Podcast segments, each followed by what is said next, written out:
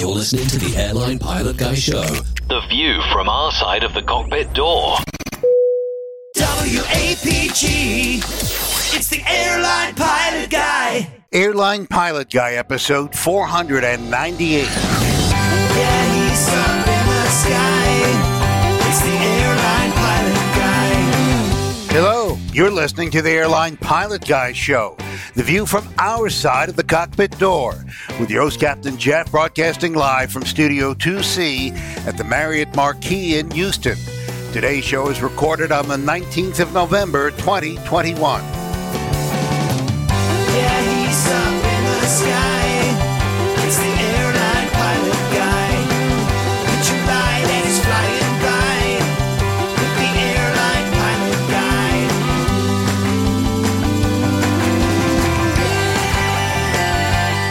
today's episode, the NTSB outlines many errors leading to a 2019 fatal crash in Alaska. It turns out a flight instructor was on board a Canadian forestry plane when it landed with its gear up. More news, your feedback, and today's plane tale. So get all settled in. Tray tables and seat backs in the upright and locked positions. Electronic devices powered on. I'm Radio Roger, and Flight 498 is ready for pushback. Thank you, Radio Roger. He is an award winning TV and radio reporter currently at the number one all news station in the nation.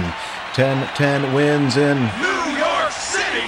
Welcome to the Airline Pilot Guy Show. It's an aviation podcast covering the latest in aviation news and answering your great feedback. I'm Captain Jeff, a pilot at a major legacy airline based in Atlanta, GA, and joining me today from an undisclosed location in a doctor, skydiver, marathon runner, strength training junkie, IPA connoisseur, and commercial multi engine instrument rated backstabbing jumper dumper, Dr. Steph. Hey, Captain Jeff. It is good to see you guys. And yeah, this is my mobile setup, mobile studio, and hopefully the A, that the internet on my mobile hotspot holds out, B, the battery on my computer holds out, and C, you can continue to hear me with this setup that I have because, of course, I've never tried this setup before, and that doesn't sound like anyone that we know. So we'll, we'll go with it and see what happens. It works great. I never change a thing, as you know. No, no, never. All right, and joining us from his studio, In Hertford, Hereford, and Hampshire. world traveler. No. Well, yeah, he used to be anyway.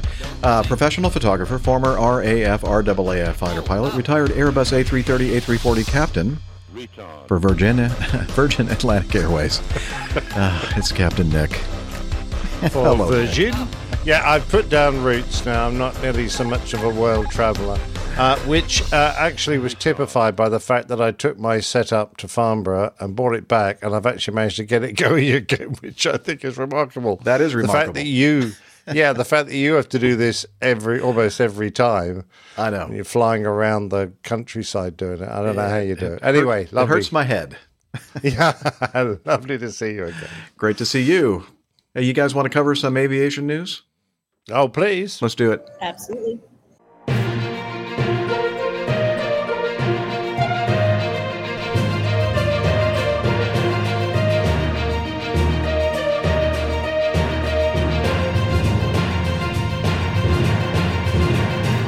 Stand by for news. We have an update on. I believe we covered this on the last episode. It was a crash of an Antonov AN 12 Bravo Kilo, registration Echo Whiskey 518 Tango India, performing a freight flight from Yakutsk to Irkutsk. Remember my inability to pronounce? Nailed those? it. Yeah, nailed oh, it. Thank you. It was uh, very Liz. good. It was flawless this time. Oh, Absolutely yeah, flawless. right. Uh, I don't think you were here to, uh, to to hear it last time, stuff. but- No, I think I was actually, Okay. or at least I heard it on. the. Ah, well, anyway, regardless, um, on the 12th of November, which was about a week ago, uh, Rosavats, uh, Rosaviatia reported there were four passengers and five crew on board the aircraft. The aircraft performed an ILS approach to runway 30, which was covered with a layer of dry snow of two millimeters. According to the, that doesn't seem very much. Uh, not much. According to the CVR transcripts, the crew was continuously monitoring the aircraft's position by distance and uh, altitude, most likely via GPS and radio altimeter. Upon reporting a height of 30 meters, the crew decided to go around and made an according call to ATC. The engine power was increased. However, no control inputs were made to bring the aircraft into a climb. No EGPWS alarms were audible. The aircraft collided with the trees and subsequently with the ground and caught fire. Uh, and you know, we kind of, I, I kind of speculated. You know, we, we were talking about this. We weren't sure what could possibly have happened here, and I speculated that maybe they initiated the go around. The power came up, but they didn't ever try to pull back and climb the airplane away from the ground, which was the whole point of a go around. And uh, it, which is kind of um, extraordinary to me because the aircraft commander had 14,625 hours total time, 11,182 hours on type, and 7,403 hours on in command. I mean, So- you would think that would be a lot of practiced go arounds and missed approaches over that length of a career You would think. to um, execute correctly. Absolutely. Uh, I, I'm pretty sure their go around procedures will be similar to ours, uh, Jeff. So once you put the power on, uh, you call going around. The next thing you're waiting for is the call from the other pilot saying positive, Positive rate, rate. to give you the cue to raise the gear. And it's it's literally the next thing that happens. And if he doesn't call positive rate or isn't looking for it, something really weird has happened on the flight deck. You know, we have added some extra steps in our go around procedure in the la- in recent times at Acme, and uh, so we you know hit the toga button, the takeoff go around power button. So if the auto throttles are on, which they almost always are. Uh, the the power should start coming up. You should be following along with your hand and making sure that the uh, the power is coming up. And so we we've added uh, toga power flaps 13 to kind of you know lower the drag with the flaps but still have you know sufficient lift with them. And then the added step is uh, let's ensure that the power is indeed coming up and the nose of the airplane is actually the pitch is actually increasing so that we're you know doing the basic steps of a go around and then positive rate gear up and then some other added stuff you know that would probably be similar to other um, standard operating procedures at various airlines and such so it's it's something that actually has been happening in recent times where crews have uh, have forgotten that very critical step of ensuring that the nose is pointing in the right direction. Yeah. So I guess you can't always go around. Now you can understand it, perhaps single man operations if uh, he had been disorientated. Uh, he, but if you've got another pilot there, I mean, that's the whole point of the pilot monitoring is Yep. to make sure that you know everything is going uh, according to the you know normal procedures. Yeah. Uh, so. I guess we'll we'll find out more, but at the moment I'm completely bemused by this one. yeah, I don't know. A uh, uninteresting aside, I was um, attending some family uh, stuff this past weekend out of town, and on the way back for the uh, second time only ever as a passenger, uh, we went around on final as a as a passenger on the uh, commercial flight, and there was a uh, citation jet ahead of us that was rather slow in vacating the uh, runway environment. So, but it was funny. I was sitting up front and. Um, the uh, two forward flight attendants were sitting in their jump seats having a conversation. I don't even think they actually noticed that we went around. They're so used to it. they didn't break. They didn't break their conversation. The flight attendant from the back came on to give a, little, a short PA. Uh, "Oh, you may have noticed uh, we did not continue to landing, and uh, we'll get some information from the flight. I was like, that's pretty funny actually, because they didn't stop their conversation at all. They just I love it. continued. I love Yeah. it. Did, did anyone scream down the back? No, no. There's Good. definitely there's definitely at least one av geek up front. He's like, "Ooh, go around." I was like, "Yeah." Yeah. yeah. I, Liz is saying in my ear, um, didn't you have a go around this week, Jeff? Last week? Ooh. Yeah, I did. Uh, we were uh, trying to do an approach to an airport somewhere in the Midwest. in the Midwest, and um, uh, I was the pilot monitoring, and we were um, doing a, a visual approach and uh, with automation. And the automation wasn't doing exactly what um, uh, my FO thought it should be doing, or it wasn't doing what it should be doing. And um, so I was saying, like, okay, we're getting we're getting high, right? we're getting high, and it was like, uh, on the uh, on the glide slope that is, right? Yeah, on the glide slope. Oh yeah, we're not getting high. We're okay. Here, pa- pass the joint. Yeah, we're getting high. Uh, no, I just wasn't- wanted to make very Thank you, explicitly thank you for making that clear, Steph. Uh, I need uh, all the help I can get. You know, I don't want to be in any more trouble than. Looking out for you. Looking out Thank for you. And uh, yeah, so then finally I just went, uh, yeah, I think we should. And then he at about the same time said, uh, yeah, let's let's go around. I said, yeah, that's a good idea. it's like, uh, no way at this point we're going to be a recover, uh, be able to recover from this. And so uh, you know we p- performed the uh, go around procedure and got vectored around. No big deal. And uh, you know I. Um, I may have uh, said something on the PA very similar to uh, the what you heard, uh, Steph, um, on on the. Uh, but uh, Well, I know I know the particular instance. Uh, my particular instance was true because I was actually watching it happen on Flight Radar Oh. Um, wait a yeah. minute, you had your um, electronic, Electronic device. device? I can neither the, uh, confirm nor deny that that's how that works. Okay, oh, I'll snip this out, Steph. Don't worry. Yeah, that's Don't fine. worry. I won't That's do fine. that. anyway, Yes, I uh, was using my electronic device. So yeah, we and I was kind of surprised. The uh, tower usually asks, um, you know, what what the reason for the go around was, And I was going to say, did they want to know why? Uh, no, they didn't ask, but maybe it was obvious. I don't know. Um, like you but- weren't going to get here from there, so yeah, yeah they were good- kind of looking call out the window, going, Try that again. "Yeah, this is not going to work." like the like the uh, Delta pilot uh, going into Reno. Uh, how's this going to How's work? that going to work? That's what I was thinking. How's this going to work?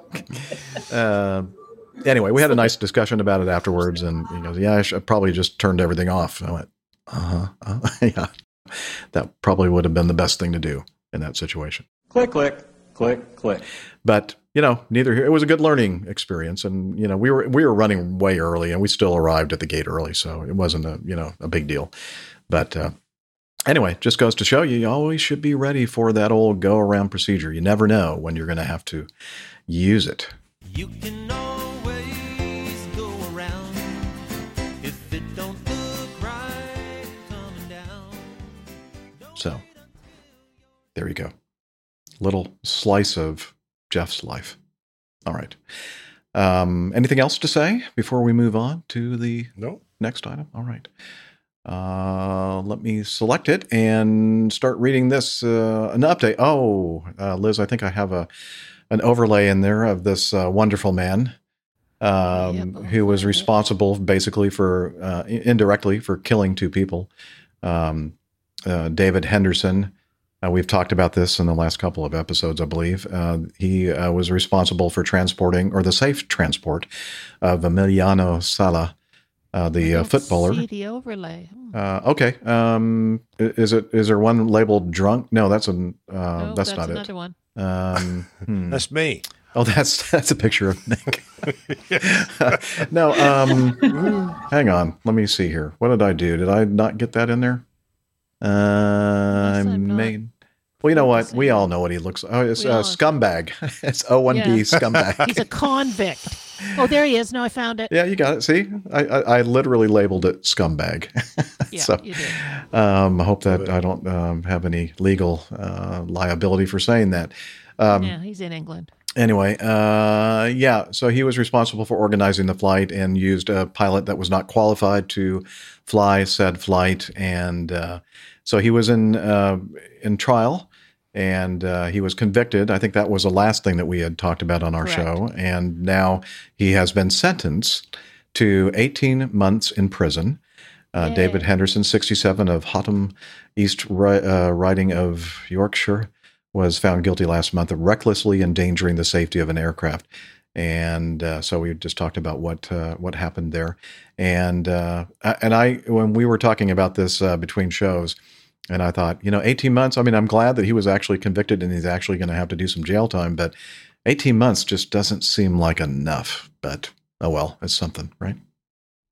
No, I mean, um, I, I Hopefully guess they can sue him civilly. He, he was responsible for setting it up, but the man who was ultimately responsible was the captain of the aircraft. Yes, true. He's, he has to shoulder the majority of the blame. This Mm-hmm. man just facilitated that. right. So um, I, I, I guess that, that might explain it. Yeah, I guess But- you're right. Well, you know, I think it. I mean, I think it boils down to you know the intent there and his knowledge of what he was doing. So he clearly knew that that was um, was not appropriate in any way, shape, or form. Oh, It was not absolutely. recognizing it safe. So he he had that knowledge. It was just Yeah. you know he wasn't the one who was physically conducting the flight. Yeah. He even said to several agree that- people, that- "Let's you know, don't say anything to anybody about this." Yeah. Oh yeah, might- he was trying to hide it and Yeah. cover it up and, and everything, and, and that very much implies guilt and prior knowledge of. Mhm. Um, you know, it wasn't just like, oh, I had no idea that this person was Right. unfit to conduct this operation, and my job is just to pay the guy, make sure it happens. You know, he he knew. Um, Yep. So I think it's Yeah, Yeah, I mean the the court knew too. They accused him of running a cowboy outfit, which Oh, here we actually go you'd be more you'd be more associated with that, wouldn't you, Jeff? Coming Okay. from cowboy land. Yeah, yeah. We li- we live and and die here in cowboy land. And I have to say that Is Steph is much more of a cowboy. what? What'd just referring to Cow- America. Yeah, Are you he, just of course. Anytime, anytime you say cowboy, of course he's talking about pilots in America. Yes, absolutely. No, absolutely. that's yes. like pilots in the old west or cowboys. That's it. Yes, pilots That's in it. the west of America. Old old So- west. The old Like in the west. There weren't any pilots in the old west. That's my point. All right. I just Um, thought it might make a good show title. That's all. Oh, I see. He's always thinking about the cover art. Here, let me say Yes, something very clever that could be a title, and it could make my life easier. My the- job very easy. Yeah, yes, exactly. I don't I've blame just you for to that. Find a cowboy flying an airplane now. Okay, well, uh, maybe we can come up with some other cute, uh, creative ideas for show titles uh, by continuing with the news. Um, here, this might be some good fodder. Um, we talked about this uh, on an earlier show as well. Um, the I think we did. Maybe we never got to it. Um, and now Liz is not there to tell me whether or not I'm right or wrong about that. So, anyway, let's. Uh, maybe you guys recognize this. Do you recognize this uh, news Yeah. item? I recognize it. Yeah. I can't remember if, like Okay. specifically discussing it or We- if I we did. We didn't it, but I'm talk much sure about we, it. Okay. we at least mentioned it. Well, I guess uh, we're talking about a Canadair uh, CL 415 um, that landed uh, belly. Well, it's it's an amphibian uh, aircraft, so which means it can land on the water or on land. And they were coming in for a landing on land, uh, but they landed gear up, and so the uh, the the concrete was much harder than water and uh, did some damage to the uh, belly, scraping the belly of this uh, CL 415 on May 2nd, 2021. And okay, great. Liz is back. Now we uh, we were just discussing. We've we've uh, actually covered this news item, except that there is a, like a new development in it. I guess, right? That's why it's in there. Which one are we talking Uh, about? the sorry? number uh, one C.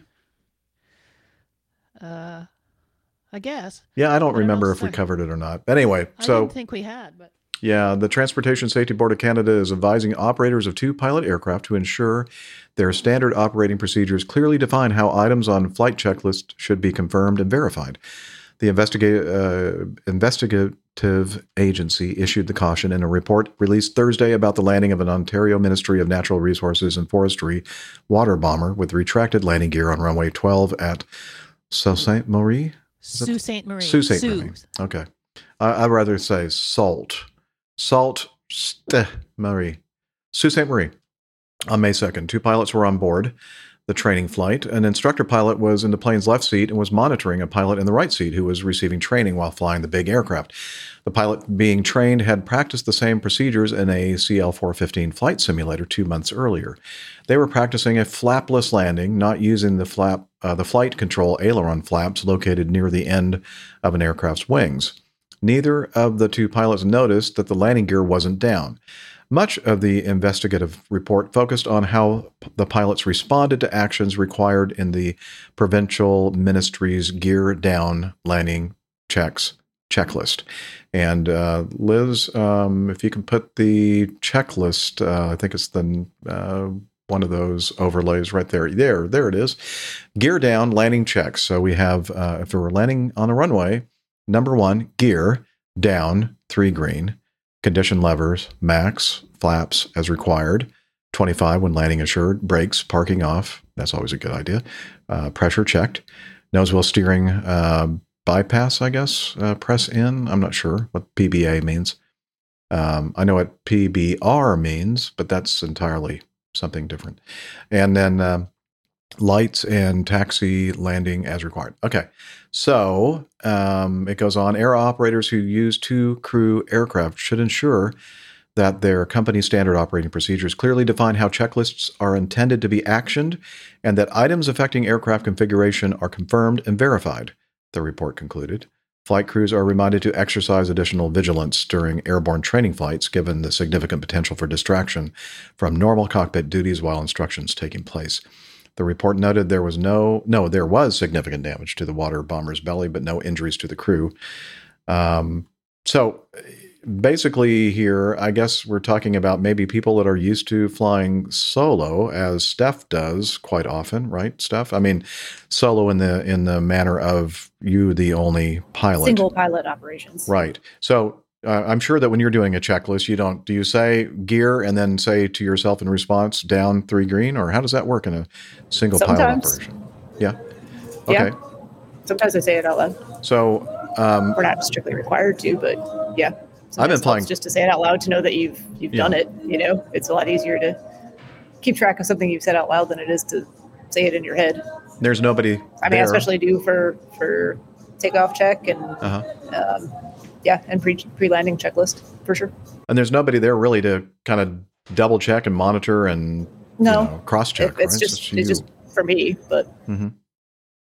Um, so in crew airplanes that uh, I've been flying for most of my career, and I know that Nick has uh, quite a bit of experience in crew uh, aircraft as well. It's a, it's a very important thing for us to, and there are certain things delineated on checklists that actually require a response uh, in um, an out loud verbal response from one or both of the crew members, wh- whether it's pilot flying uh, or and or pilot monitoring, and um, it's it's something that uh, you know is ingrained in us, and uh, hopefully in this situation, if they had if that was part of their culture, uh, one of them would have said, um, if somebody had said gear down, you know, or the other person would have said down and whatever. In in other words, there's more chance to trap the error in that kind of situation when you're, you know, doing this kind of as a challenge response kind of thing. And it looks like maybe they didn't have that SOP set up, or if they did, they weren't practicing it. So just like anything else, even saying it out loud is not a guarantee that you're not going to screw it up. Right. So, you know, say it out loud, take half a second to look, think about, touch whatever it is if you need to actually move gear levers or position flaps or actually physically look at the trim that you have set. Um, you know, as you're doing it, make it very intentional every single time. Mhm. Uh, you know, the more flights you do per day, the more um, rote that becomes, and the easier it is to forget if did I do it this flight or did I do it, uh, you know, the one before, which was only 20 minutes ago. Um, it's yeah, you have to be intentional about what you're doing in addition to saying it, having your procedure, following the procedure every single time. Yeah. I must admit, it's it's harder for guys to do your style of flying, uh, Jeff, because um, you're doing several sectors a day and you're repeating those checklists over and over and over again. It's would be very easy to become blasé about it, Yeah. and uh, go, oh god, you know, this is the tenth time today I've done it, or whatever. I can't be bothered. Uh, for last long haul guys, it was much more important with the fatigue factor built in. Um, so uh, you, but you do have to be so disciplined about it. Um, funnily enough, in the Air Force, where I did quite a bit of uh, single seat flying at uh, all the bases where there were fighters, uh, single seat uh, fighters flying, they definitely had a runway caravan controller, and the, the one of the main jobs of that controller was to be the equivalent of the second pilot for someone making an approach and visually check the gear was down because uh, you know a single seat pilot might uh, not have that double check and having someone on the ground doing it for every landing uh, was a good fail safe Yeah, we had something in the training command um, when the students were out there. Well, for everybody in the pattern, uh, it was called the Runway Supervisory Unit, and uh, it was usually a couple of instructors out there trained to do this job, and basically it was we're like silent tower controllers essentially, and just double checking, make sure, making sure that people aren't coming in with their gear up. Absolutely. Um, the uh, the Australians had a, a different system. Uh, when you gear down uh, was down, when you press the transmit button at the end of your transmission, the a radio would give a bleep, uh, which indicated to the tower controller that the gear was down. So you didn't need an extra body on the end of the runway, but they got that confirmation every time you called finals. They listened for the bleep to make sure that you had your gear down, which I thought was quite clever. Interesting. But but then again, most of these airplanes have got uh, warnings if they come below a certain height uh, without your gear. They usually your horn blares, but Right. perhaps not in this case. But in this case, and, Well, and, and Liz was plenty of saying, documented occasions. Uh, sorry, plenty of No. documented occasions where people have just ignored that completely because they have Yes, such yes, a I'm afraid so, bias yeah. that they've already done it. so why did you, know? land gear up? Uh, well, there it was some kind of a noise blaring in the background that and I was was, distracting. I me. was Kept dis- distracted.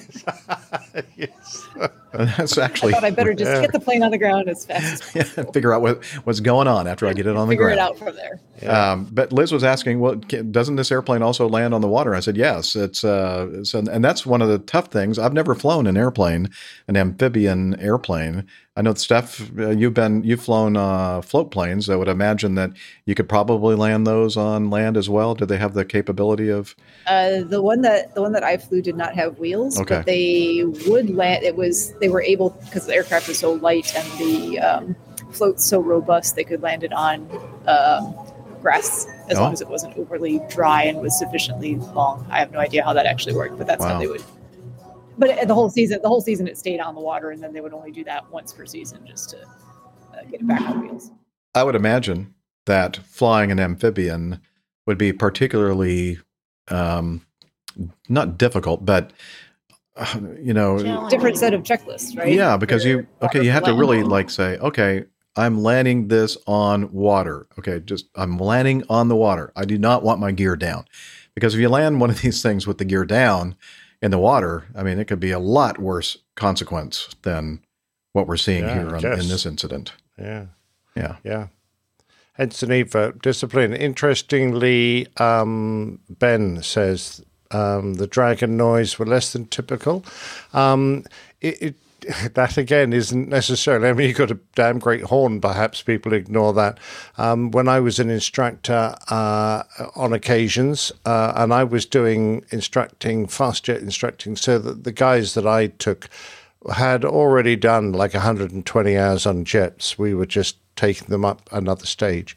Um, occasionally, uh, they'd put the gear down, and from the back cockpit, I'd immediately put it straight back up again and we'd fly the circuit uh, with the gear up, and they would call uh, finals three greens without checking, and then they'd be struggling to control the speed round finals. They'd have to throttle back at idle. Yeah, and this airplane's racing away, and they're they're really confused, trying to work out what's happening.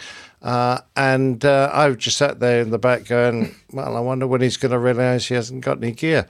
So you, you can you you get confused and distracted by why the airplane isn't performing properly, and you don't go through that little mental thing. Oh, I haven't got the gear down because you believe you've put it down. I've experienced this a, a few times in my career. Uh, you're you're flying down a glide slope, and it's one of those things where you keep pulling the power back, and you're going, "This feels like it's back to." And you immediately, or I do, most of us do, look and make sure is the gear down? Yeah, the gear is down. Yeah.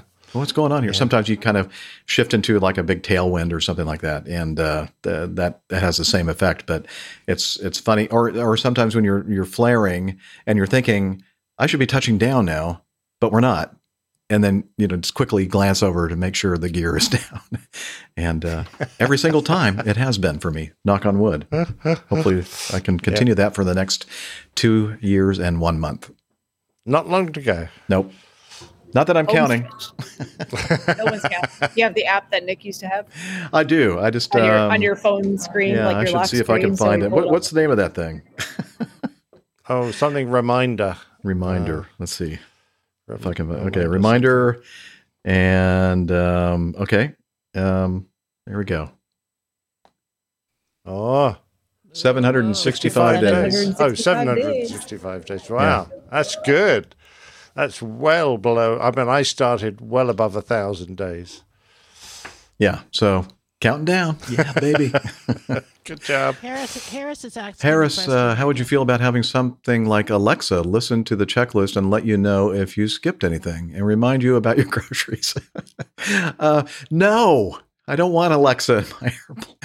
Hey, Captain Jeff, Yes. you didn't put your gear down. Also, buy milk on the way home. yes. and here's a reminder of where you parked your car. Yes. She's oh so helpful Yes. and creepy. Although I really could have used that on my last trip. I'm not used to parking in the um, in the employee parking lot, and um, and it's a very it's a very rare thing when that happens. And uh, I, I got back from my trip, and I've this is like the third trip in a row. So I- I've been doing a lot of flying with very little time off in the last week and a half, and I got out and. I thought I remembered where I'd parked my car, but I, I didn't. And I, I walked around that parking lot probably for 45 minutes trying to find my car. I thought. Why didn't you just press the panic button? Don't you have a panic button? On I your, did, but uh, it was, I guess it was too far away to Oh, no. uh, for it to activate. Actually, I didn't. I didn't do the panic button. I did the like thing to lock and unlock it. It makes a beep, little sound, but maybe if I'd done the panic button, it would have worked better. I, I used to put a flag on my aerial Seriously, on the car. Yeah, cool. Because Well, you it was what? a big parking lot. I think that if I'd thought about it, isn't there a way like with Google Maps and stuff like that, you can hit a button that says this is where I parked Apple my Maps actually is supposed to automatically Yep. update where you parked your car. Uh, well, I'm, I Yep. don't know. Maybe I should switch to Apple Maps. I've been using Google Maps for the longest time. anyway, I I thought this is what it's like. This is how I'm. I'm losing my mind, obviously, and uh, it's just a matter of time before I don't even know who I am. So In Hillel's case, um, Alexa will remind him that his subscribe and save item, loofahs, will ship in seven days. oh, good. It's always good to have Loofarito. a. Well, lovely. what do we call those things? Loofaritos. Loofarito. Yes. Yeah. All right. Enough of this rabbit hole. Let's uh, continue on with the next item, and uh, that would be this one here. Um, okay, there was a fatal airplane crash in Alaska in 2019, and I'm tr- oh PenAir, yeah, it was a uh, wasn't it a Saab 340? Uh, let me see, yeah, Saab, yeah, and it was flight uh, 3296 and they were uh, operating under contract with alaska air into dutch harbors unalaska airport. They're so unalaska there uh, in the aleutian islands Unalaska? it's unalaska i'm sorry Okay. um, but i was just having a little fun with it Unalaska. on uh, October. Anti-Alaska. That's so un-Alaska, really, though. So that's why they call it un, Unalaska. Uh, on October 17, 2019, after touching down with a strong tailwind, the Saab 2000 turboprop plane slid off the runway and airport grounds, coming to rest on a rock berm protecting the airport from an adjacent harbor. The impact tore a propeller bla- blade loose and it sliced into the side of the plane, killing a 38 year old man in his seat. A second passenger was seriously injured. Um, so we talked about this whole incident uh, shortly after it happened. And it looks like um, scrolling around here to find uh, is this a final report, Liz, uh, that we're looking at on this? Uh, I think it was just like a summary. I guess it came from the final report, but it's Okay. a summary. It's a summary from the final report, Liz thinks. Um, um, so here we go. The U.S. National Transportation Safety Board on Tuesday concluded the problem with the brakes was the primary reason the plane skidded off the runway two years ago. Uh, but investigators also raised numerous questions about the troubling series of events of events leading to the death of one passenger and serious injury uh, when the propeller broke off and pierced the fuselage. Uh, safety investigators said the pilot's decision to land in prohibited winds was intentional, uh, faulted the airline's lack of internal safety systems, and called the U.S. Federal Aviation Administration's oversight of the now defunct airline inadequate. So, um, anyway, so there you go. Um, yeah, there were several things going on there, as as Steph mentioned, uh, in addition to the issue with the brakes. Uh, but you know, just The, starting um, off, yes. As an outsider from not from America, um, the NTSB Not is not sh- not a cowboy. Yahoo! Uh, the NTSB is not shy about criticizing the FAA. Are no, they? they No, never have they been. never are. yeah, they're always butting heads. And- yes, I know. and w- I think it's I think it's good because it obviously keeps uh, you know the organisations on their toes. I think it's excellent. But It does, except that um, the problem is it's frustrating for the NTSB because they don't have any authority, um, uh, regulation, regulatory authority to establish uh, rules and regulations as the FAA does. And so they all all they can do is make recommendations or you know spank the FAA for not doing their job properly. Um, and the FAA could go, you know, you make a good point. We're going to go ahead and change that, which they have done. Uh, and there are uh, other times, it seems like most more times than not, that they say, you know, well, thanks, you know, eh, but we're yeah, I don't think we don't think it's that big big of a deal. We're not going to do anything. So interesting, isn't it? yeah, all right, yeah, and you know, NOTAMs and a insert sound clip here That's what NOTAMs are. They're just a bunch of garbage. are a bunch of garbage. All right. They certainly are. Um, oh, you know, At there least was some of them are. wasn't there some news? Uh, Didn't Liz, they did just say you were change the name of NOTAMs Yes, it's notice Yeah, we do have that. to to air? Uh, we do have that. Okay. Yeah, I'll we do have off that in our um, in our Okay, feedback. good. Yes.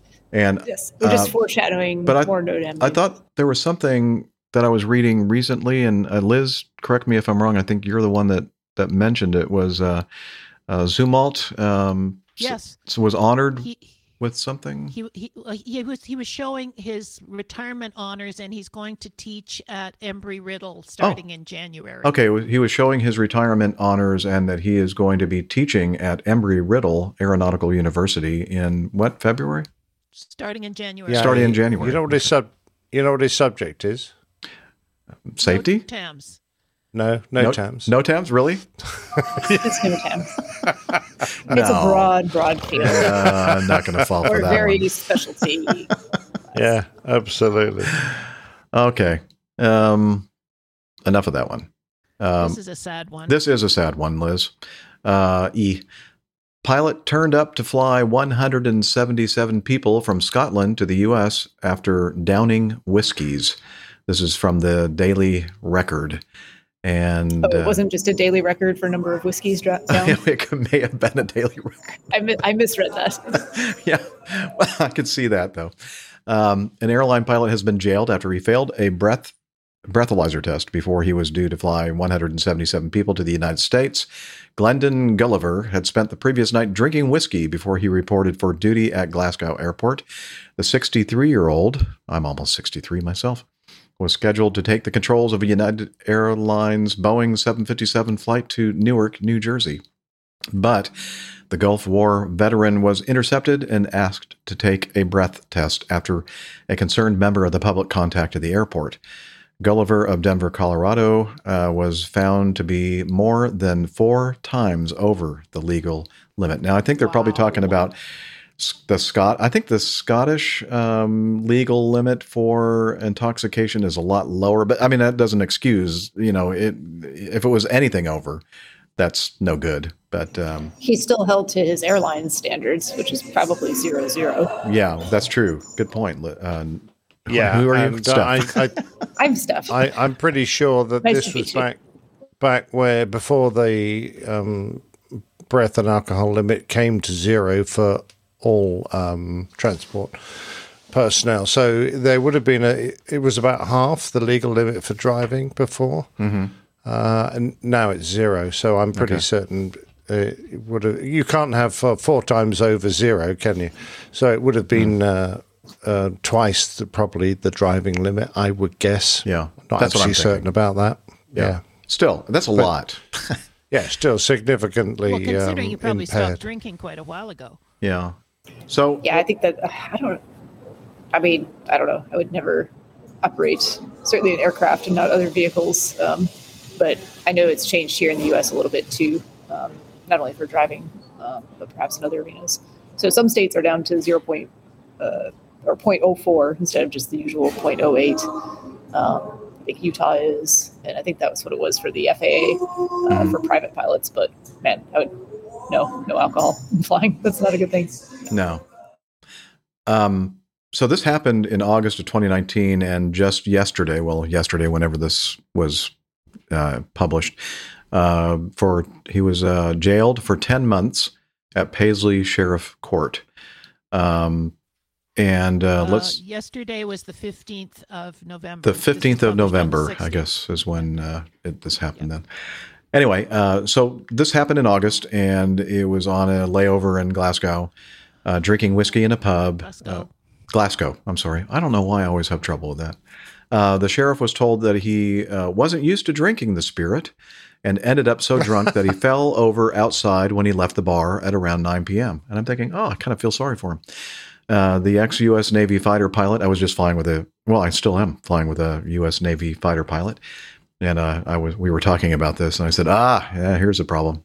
U.S. Navy fighter pilot, F eight uh, eighteen guy too, um, was Yeah. due to fly 166 passengers and 11 crew members to New Jersey, New Jersey, uh, the following morning at 9:05. Okay, wait a minute, nine o'clock. He fell over outside the pub, and he wasn't even supposed to be leaving until nine o'clock the next morning. Hmm. However, airport staff were alerted to the former lieutenant commander's condition when a member of the public contacted them on Twitter. They said, "Hi." Uh, a United Airlines pilot just walked out of a pub in Glasgow and fell over drunk about 2100. I wonder how he knew, or this person knew, that he was a United Airlines pilot. Oh, you I know want why. to know how he knew? Yeah, how did they know? Have did you they- ever met a pilot? there you go. You know, pilot. There you go. Because he told everybody. So he was probably at the bar going, "I'm a pilot. I'm a pilot. I fly for United, I fly big airplane. And I'm going to fly to New Jersey tomorrow." Yeah. And someone went, And then, you know, I usually say a different airline if somebody asks me who I'm flying for. if I'm in a bar, I fly for uh, United, is what I usually say too. Anyway, um, let's see. He had uh, pleaded guilty to attempting to perform an aviation function. Well, I try to perform aviation functions every week, while more than four times the limit in breach of Section 93 one of the Railways and Transport Safety Act of 2003. Anyway, uh, let's see. The flight crew was to be crewed by, the flight was, it doesn't matter. Um, let's see. He failed the breath test, but here I'm trying to find that part that I thought, oh, wait a minute. This guy was a recovering al- alcoholic. This is. Uh, so I wasn't entirely sure on the timeline of this. I wasn't like, either. Did that stuff happen after he had this incident? I don't know. I read it a couple times and I wasn't sure. Well, I read somewhere he had been to 1,200 meetings. Yeah, Uh, Alcoholics so I'm Since he was arrested, though, it was since he was arrested. Oh, arrested. okay. Well, how do you do that now? Okay, he was arrested. This happened in August of 2019. It's 2021. It's past, so it's what 25, 26 months later. How do you go How to 12, 1200 Alcoholic Anonymous? Well, he went several Four times meetings a day. Wait, wait a minute, really? Every no, day? every time, I- every time no. he felt like drinking, I guess. I think that's an error. I, I don't think that's I think that so can too. possibly be right. I think they usually get together like, well, maybe they get together every night. I don't know. You can you can go as many times as you want. Oh, if you yeah. can find a meeting, you can go. Okay. Well, I'm still not convinced about that. Anyway, he uh, had undergone a 60 day rehabilitation at the Cumberland Heights Treatment Center in Nashville. Again, I'm not sure what the uh, timeline is regarding that. But anyway, the bottom line is, uh, it, you know, this is not good. You're not supposed to do that. He's uh, giving all of us a bad name, you know, and He's what blown a else? good He's career. blown a good career, that's for sure. But I guess he's getting close to the end of it anyway. Probably not the way he uh, envisioned ending it. No, definitely not. Always very sad when this happens. Mhm. Very sad. But we all understand uh, how responsible our job is, and there's absolutely no excuse. Tim Van Ram has a good. No, and you have to be, you know, if this, ha- you know, suppose you find yourself in this situation, hypothetically, theoretically, whatever, or in actuality, if you wake up that morning and you're scheduled to fly, you have to call in sick. Like you cannot go and do this. You know, you can't say, mm, "Well, I drank last night, but it's been eight hours, so I'm probably fine." Um, depends on how much you had to drink. Depends on you know if you were. Um, sorry, my, my bill arrived. Speaking of, of drinking, my bill arrived for my beverages. Wait, hurry up, Steph. You got a flight in an hour. I know. No, I, it's worse. I got to run a race well, I'm not sure that's worse, but uh, it's not good. uh, in in the dark on trails. It's probably Oh. worse. yeah. Yeah. At least you're not Uh, in danger. Yeah, well, no, you might be endangering other people's lives too. but the, I- I think a lot of people get into this. Um, you know, they've been told these things like, okay, you know, you have eight hours from the time you're due to fly. That that's when you need to stop drinking. Count backwards eight hours. Um, but it depends on what you're drinking. It depends on your body's metabolism of alcohol. Um, and a lot of other factors. So, you know, are you dehydrated? Are you well? Are you, you know, do you have some other cold symptoms going on or something random that might prevent you from being completely sober when those eight hours are up? And I don't know that I know a lot of people who could, could say that they've never had a night of, you know, um, perhaps imbibing just a little more than they planned, where they Yeah. didn't wake up the next day more than eight hours later and still feel probably unfit to do whatever it is they were meant to be doing that day. So, um, yes, please just make smart choices about what you're going to uh, be doing job wise and drinking wise. And I have to say Absolutely. I mean, I, I feel sorry for him being subjected to this awful Scottish whiskey. It's not like you have whiskey in America, is it? no. that. Bourbon. I think we should finish with Tim's. Tim comment. Van Ram makes a good point here. Alcoholics go to meetings. We just listen to podcasts. Yes. this is our AA meeting. Well, Aviation, Av Geeks Anonymous. There you go. There we go. There's a show title. All right. Um, somebody remember that because I'll forget. I got it. All right. I'm putting it on Liz. Um, let's see. it. Let's continue. She said uh, she has it. Thank you. Uh, Hong Kong quarantines 130 pilots, stoking supply chain fears. This is from Al Jazeera. Uh, Hong Kong, China. Hong Kong has forced 130 Cathay Pacific pilots to undergo 21 days of quarantine, raising fears the aviation hub's zero COVID policy could aggravate a global supply crisis caused by the pandemic. Hong Kong Chief Executive Carrie Lam made the announcement on Tuesday after three pilots slipped through strict COVID testing protocols, those darn pilots, and tested positive upon re entering the International Financial Center. All aviation personnel who stayed at a hotel in Frankfurt, Germany, where the three pilots spent their layover, would have to undergo 21 days of mandatory quarantine. Authorities sent 130 cargo and passenger pilots, along with cabin crew, to a government run quarantine facility in the semi autonomous Chinese territory, which imports more than 90% of its food. If there are one or two more cases like this, we might lose all our cargo pilots, Lam said in a press briefing, admitting the move would have a significant impact on the city's supply chains. Uh, the decision appears rather extreme, said uh, Shukor Yusof, founder of aviation consultancy firm Endau Analytics. Apart from the inconvenience for the pilots, it will likely also incur additional costs to the airline at a time when its financials are under stress and weaken Hong Kong's position as an air hub. And uh, yeah, the says it's just on the latest blow to Cathay Pacific, which is reeling from the impact of the pandemic and mass pro democracy and anti government protests in 2019. Once the pride of Hong Kong, the company has laid off nearly 6,000 staff members and axed a regional airline in October, in October of last year. The airline reported 7.6 billion Hong Kong dollar loss in the first half of the year. Yikes! I don't know what that. Oh, it's 97.6 uh, U.S. million. Hmm. It's not good. Still quite a lot of money. Yeah, No, it's not. But uh, it's interesting what some people seem to think because uh, they've got a comment further on. Says Tommy Wu, lead economist of uh, Oxford Economics in Hong Kong, predicted the impact of the disruption would be limited. The overall impact on the airline's operators won't be severe, given that it may be able to call back some of the staff that are currently on unpaid leave if necessary. Does he have any idea how long it takes to retrain and bring up to speed pilots who have been forced to go on unpaid leave and have uh, lost their currency? Um, you know, it just no, you can't. You can't just do that. You've got limited simulators, limited numbers of trainers, and they're probably some of the guys who've been uh, quarantined. You just can't pull um, pilots out of a hat like you would a white rabbit. exactly. Yeah, I, I think uh, you're right. No, and I, I think they're going to have to um, rethink some of their policies here for the sake of, you know, uh, I can understand their, their point. I can understand their fears. I can understand their concerns without getting into all of the specifics and details. But at some point, you have to be able to transport and move goods and people, and that's just the way our modern society and economies work. Hmm. Yep. And a quarantine of 21 days uh, seems pretty excessive. Uh, It's excessive. I don't know any other country or place that's doing 21 days. no, mu- much longer than is required to establish that you have uh, the an infection or not. So I'm, I'm just a bit confused about that.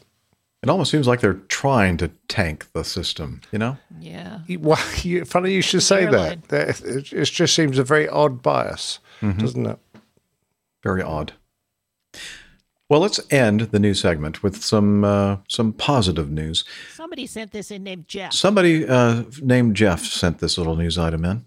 Uh, I saw this on Because there's a AvWeb. pretty lady flying. That might have been something that caught my eye. I don't know. Uh, an avweb.com um, article uh, talks about uh, this go do a young interview. lady. Uh, lady, uh, is it Gen- Genesa or Genesa? I'm not sure. G E N E S A H. I've never seen that name before. Uh, Duffy, Ganessa? Genesa I or have no Genessa? Okay, that that Gen- sounds good. Genessa? Yeah. Sure.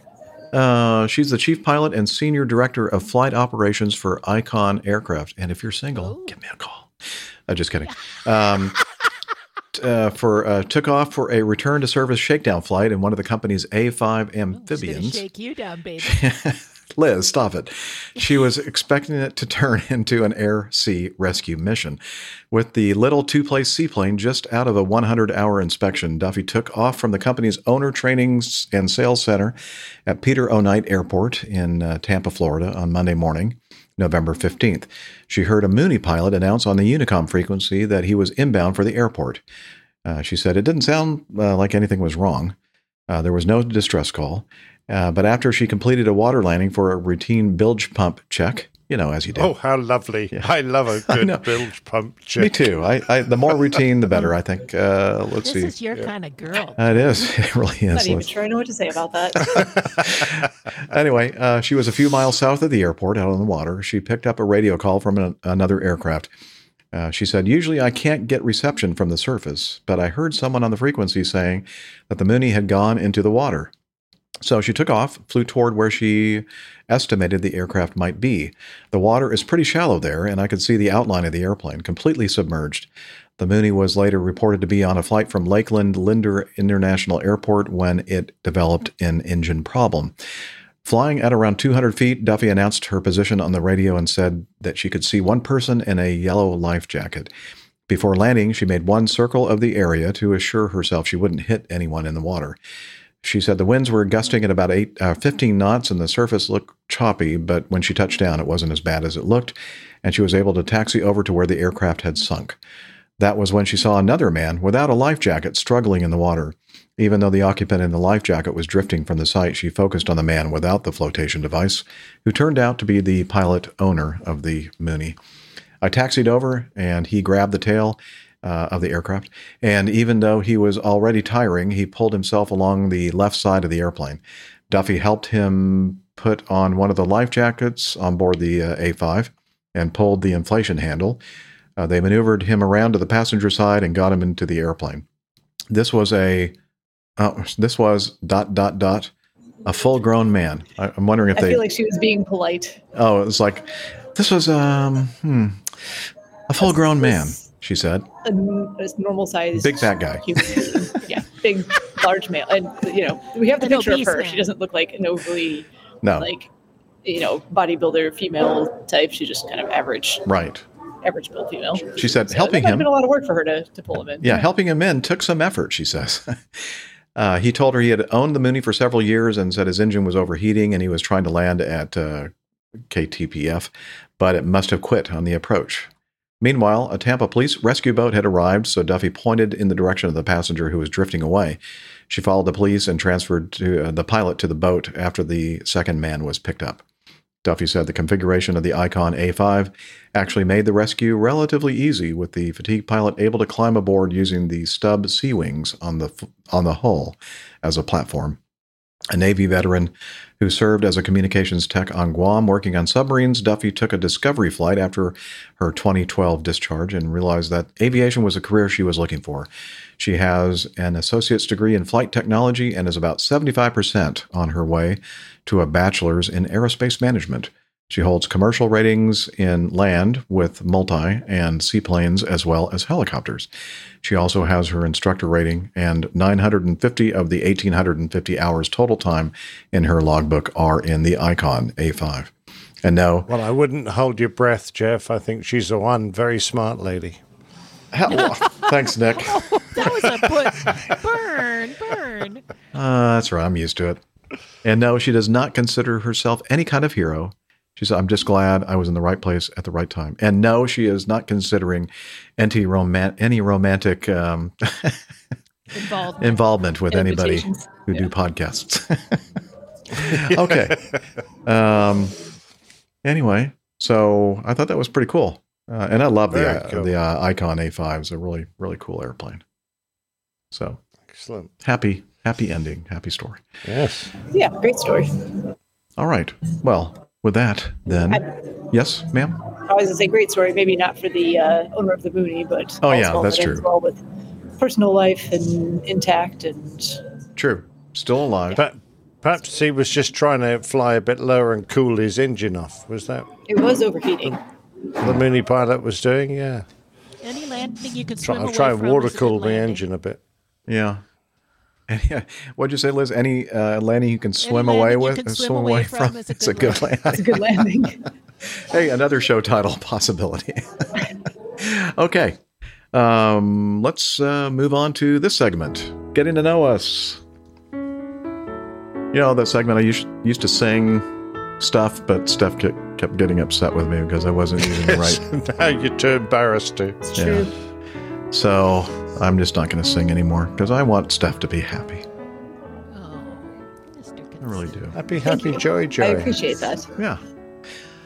Ah, so, speaking of a happy Steph, uh, what makes you happy, Steph? Like hanging around in undisclosed locations, drinking beer before you go run? Hanging around with you guys in Yeah. undisclosed locations, Uh-huh. drinking that beer makes me happy. Yeah. So about me, um, last week I was not able to be on the show because Monday I was on my way back from New York City. Um, we had planned to do the show on Thursday, but then I ended up having a um, friend in town in Asheville that it was important for me to meet up with because I had not been there and or been to see him in quite a while. Um, so I, I ended up doing that, and you guys ended up recording on Tuesday while I was still at work. And then Wednesday I had a work meeting, and then Friday, Saturday, Sunday I was out of town again for some family um, obligations. And then, so that really that means that I have not flown for the past two weekends, so I haven't done any flying. And I already told you about on our way back from uh, uh, from being out of town to visit with family on Sunday. Had that go around. That was the only vaguely interesting thing aviation related in my life in the past two weeks. um, really not all that interesting. And yeah, that's that's about it. To be honest, I don't have any. I don't have a lot of stuff going on. Hopefully, I'll be flying a lot this weekend. Although the weather is trying to be not super great. Um, it's been beautiful all week, of course. Mhm. Like 70 and sunny yesterday. Today 60 and sunny. Tomorrow and Sunday like colder, overcast, maybe some cold, gross rain, November stuff. Uh, but we'll see how it goes. Looking forward to it. Ready to get back into the air and fly some. Sounds good. You know, nowadays we get the news from Radio Roger and the weather from Steph, the weather girl. Well, only if only if you're local to me. If you're not local, it's it's not really going to be useful for you. I would not not use that as your local weather report. But maybe because Steph has always wanted to be a, a, a weather a weather person, did. weather gal. I don't know. Should what I just do a weather segment? now? Yeah, so we'll just we'll Yeah. incorporate a new weather segment. You can cover the uh, world's weather. I like There it. we go. Sounds good. No, Happy to So do we're it. going four hours No. now. yeah, we're, Liz says, Only okay, we're figure out how going to- four how to hours now. pronounce- Only if I can figure out how to pronounce the name of that town in Wales that's like 400 letters Oh, long. gosh. Like the one weather guy. Clamfair PG. Plan- yes, yeah, quite Plan- right. Planfair PG, that place. But All right. yeah, sorry, that's that's kind of disappointing, but I don't Well, have no, much of it's anything not. going on. It's- It was a uh, We're- it was a really busy week, and I mentioned I was kind of stressed about it, which is not Mhm. typical of me. But it was a lot of uh, just a lot. Of, Uh oh. Oh. Uh, well, she's if you gone. can hear me, Steph, we are very pleased that you could make it for at least some of the show. Um, sounds like you might have to leave us uh, at some point um, before we end it, and perhaps that point is right now. Yeah. sounding, sort of sounding Yeah. like it. Afraid so. Oh well. Oh wait, I hear something Oh, now. Someone flushed the toilet. Oh, yeah, exactly. That sounded like a flush. No. Anyway, No. well, Steph, hang in there. Uh, maybe everything will improve, and uh, we're gonna we're gonna go ahead and move on Not to. have a good race. Um, pardon me. I said if, if she doesn't come back, have a good race. Yeah, have a good race. Thank you, uh, Liz. Yeah, we uh, we hope that you have a great uh, race at the undisclosed location, and uh, you'll have to tell us about it. Uh, oh, I hear you now. I'm interested to know whether she um, runs faster after a couple of beers or slower. or doesn't care. I don't, yeah, she doesn't care. Exactly. That after a couple of beers, that's for sure. Yeah. Yes. Okay. Well, Nick, how have you been, sir? Yes, sir. Uh, I have been okay, busy chap as always. Um, we went across to our venue at Farnborough, uh, the 500th uh, venue, which is the museum that we very kindly been offered uh, to us to use. Um, and uh, had a trial run, so we set everything up, and uh, and we got all four cameras working and uh, all four mics working. So I think uh, we're Who's you know, we? Thunderbirds are go for uh, the third of December, um, and um, we oh there she she's made it back. Well done. Hey there. Oh, you look clear. Uh, hi. Hi. Do I? Hi. Because you We lost terrible you for a while. No, Oh. I know. I um I quit that hotspot and joined a different one. Ah. But I think this one is worse. No. At least for Oh, me. okay. No. It looks. right. Well, I don't know. Uh, Eh, the let me try the out. other one one more time. Yeah. I'll be back. Okay. so anyway, you were saying. So anyway, and who's uh, this? we- we who's had a- this we we were talking about here? The royal Uh, the fine Mr. Neville Bounds. Oh, um, I've heard of that guy. organised uh, was doing a lot of the technical, almost all the technical work. I was just helping out where I could, Mm-hmm. uh, and um, of course uh, the we had the help of Phil Catling uh, and the staff of the, the Fast uh, Aviation Museum, Mm-hmm. which was great. And um, while we were there, we had a word with Graham, who was the who is the curator of the museum, uh, as a little teaser for those uh, from the UK who are able to attend. Uh, and while I'm uh, on that subject, um, we've only got about five golden tickets left. Uh, so we've nearly filled up Almost the um, the the room where we're holding uh, the Come five the UK end of the 500th show. So if you were thinking about putting an email in, you're going to have to hurry and fight for one of the last five slots. But uh, if it's okay with you, uh, uh, Jeff, I'll play this little uh, video teaser. Sounds good.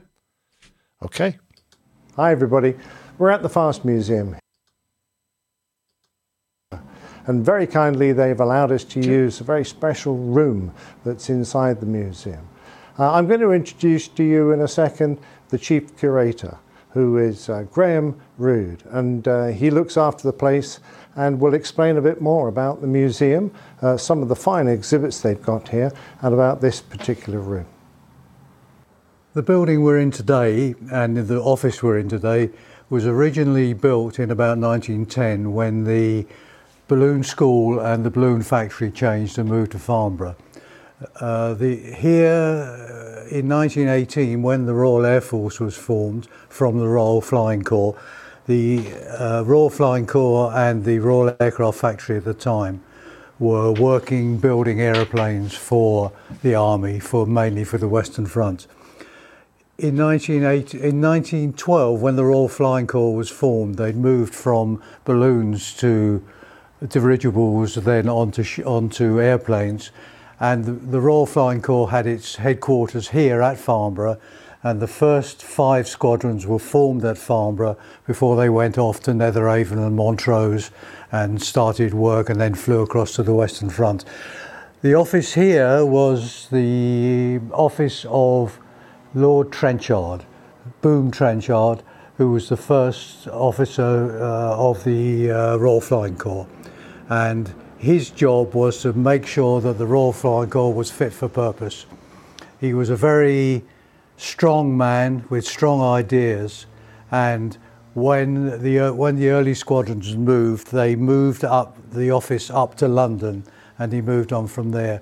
But this balloon school here is one of the oldest from 1910 onwards. Is one of the oldest aviation buildings, certainly in this country, and I suspect in the world now.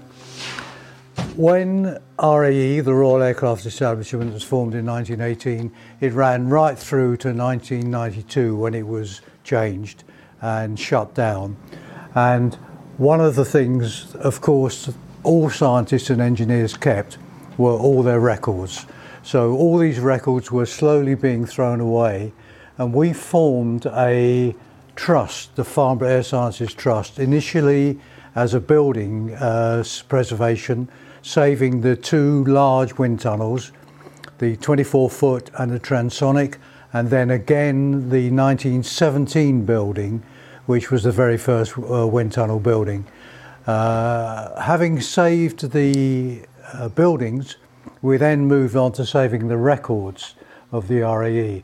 Luckily, RAE Library kept a superb historical uh, list of and books, uh, photographs, ev- almost everything, and we inherited a lot of those. Some by subterfuge, and some by actually asking if we could keep them. All those records are now here, or the majority are still here at Farnborough. So we have an enormous archive, photographic archive, film archive, reports archive, bound volumes archive going right back to 1909. And we also have the NACA early work from 1910 onwards. So th- there is a superb record. We also have a museum which we put up as public access to the artifacts and the records. So people can come to the museum, the media, researchers come and can look through our records. And in the museum, we have a small museum, but we make as much as we can of the displays and spread it from the very early World War One right through to the close of the Cold War. And that still goes on. Uh, artifacts still come in, and we still get a large number of reports. So slowly we're building up our database to as, as large as we can, particularly ring fenced really for the Royal Aircraft Establishment records. And that includes other RAEs like Bedford, Aberporth, uh, West Freugh, all the testing stations that were used. And also we're looking after some, some Boscombe Down work as well. So here today, you're sitting on top of an enormous archive of, of world importance. Well, I, I was so grateful uh, to Graham uh, and the staff at uh, the Fast Museum uh, because, I mean, they're basically uh, allowing us to use this wonderfully historic room um, uh, for you know next to nothing. So really appreciate their help, and of course um, we'd like to. Uh, make it known to the world this fantastic aviation resource, particularly for those who are interested in uh, research. Um, the records they have there just are remarkable, and they're still working very, very hard to try uh, and you know get them all registered. And um, you know they they've got huge containers, um, about twenty six enormous containers pardon me, full of records that they haven't yet been able to tackle yet because a lot of these organizations just don't want to keep them anymore. And rather than have them destroyed, they're going down to Farnborough. Um, and uh, there's this uh, small handful of volunteers who are working very hard to try and preserve them. It's a fantastic place, and if you do get a chance to come uh, to be part of the 500th, or at any other time, because they're open weekends um, uh, throughout the year, uh, then um, please go and pay them a visit. They're a great bunch of people, fantastic level of knowledge, full of scientists and people with really amazing uh, skill and uh, backgrounds in aviation. Uh, you know, it's it's wonder it's it's great fun talking to them uh, for a start, but it's going to be good. Yeah, and we have something just like that uh, at the uh, U.S. venue, except n- nothing. Except Lots nothing of like lots that. of old relics, yeah, the old relics that you'll see are people like me and me. yeah, and Liz. She said that I didn't. I did say that. Okay. Well, excellent. Um, well, that sounds good. I can't wait. Um, it's only going to be what a week from Less than two two weeks. weeks. Two weeks from today, I think. Yeah, it is. Uh, We'll- one we'll one more show, by and then it's it. Yeah. We'll be drinking.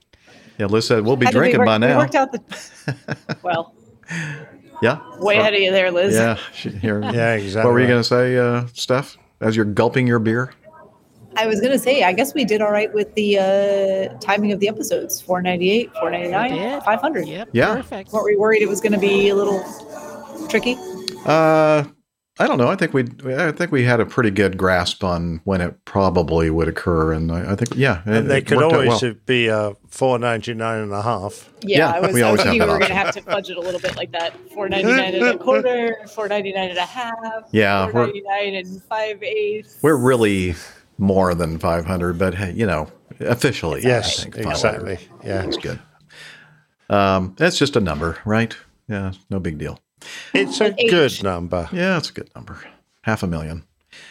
Um, and by the What's- way, uh, I overheard. Um, I worry about your math, Jeff. yeah. Yeah, Half a million? Um, oh. Okay, that's not quite right. Half a thousand. okay, I, I tend to exaggerate a bit um, That's fine. uh, in so in so What many you ways. Um, you said you've heard. but I can say that the last time I checked, anyway, that uh, our show um, over the length of the show since uh, I started podca- podcasting, um, I was doing the pod uh, um, in uh, 2009. Uh, a, a lady, uh, this is an aside, a rabbit hole, uh, a squirrel.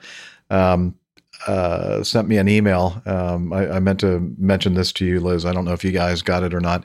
Uh, wanting to uh, advertise something, some kind of an app on our on our show. And she said, I, I, "I'm interested in advertising on your pod." I went, no, just because you You've said never listened pod, to it. forget it. Clearly. yes, you definitely can't. Yes, no, if you don't know, it's a Anyway. podcast. Oh, by the way, the word you were looking for was millennium. Millennium. That's is it. A thousand. That's exactly what I meant. There I you just go. slipped. I, was- I Thank was you. kind of- I was on the same wavelength, but Okay. Okay. anyway, I, what I was confused. the point I was going to try to make, but I'm not doing a very good job of it, is that since 2009, since Catholic Pilot started, I've been using the same uh, company to host our uh, files, and um, we're over 8 million downloads uh, total uh, Wow. from this span of time. Fantastic. So, yeah, it's not bad. Not bad. That is Healthy, not bad at all. respectable. And then she said, uh, by the way, the, the lady that called it a pod said, uh, um, it, through my research, I noticed that you're in the top one half of 1% of all podcasts in the world. And was wondering if you might want to or be interested in doing this. And I thought, ooh, that's kind of cool. So, yeah, we're doing all right. We're doing all right. Cool. Okay. Um, but we don't uh, we don't need to boast. We just need to have fun and talk aviation and beer and running and whatever else we can think of Nonsense. that we want to. Yeah, nonsense. yeah, that's for sure.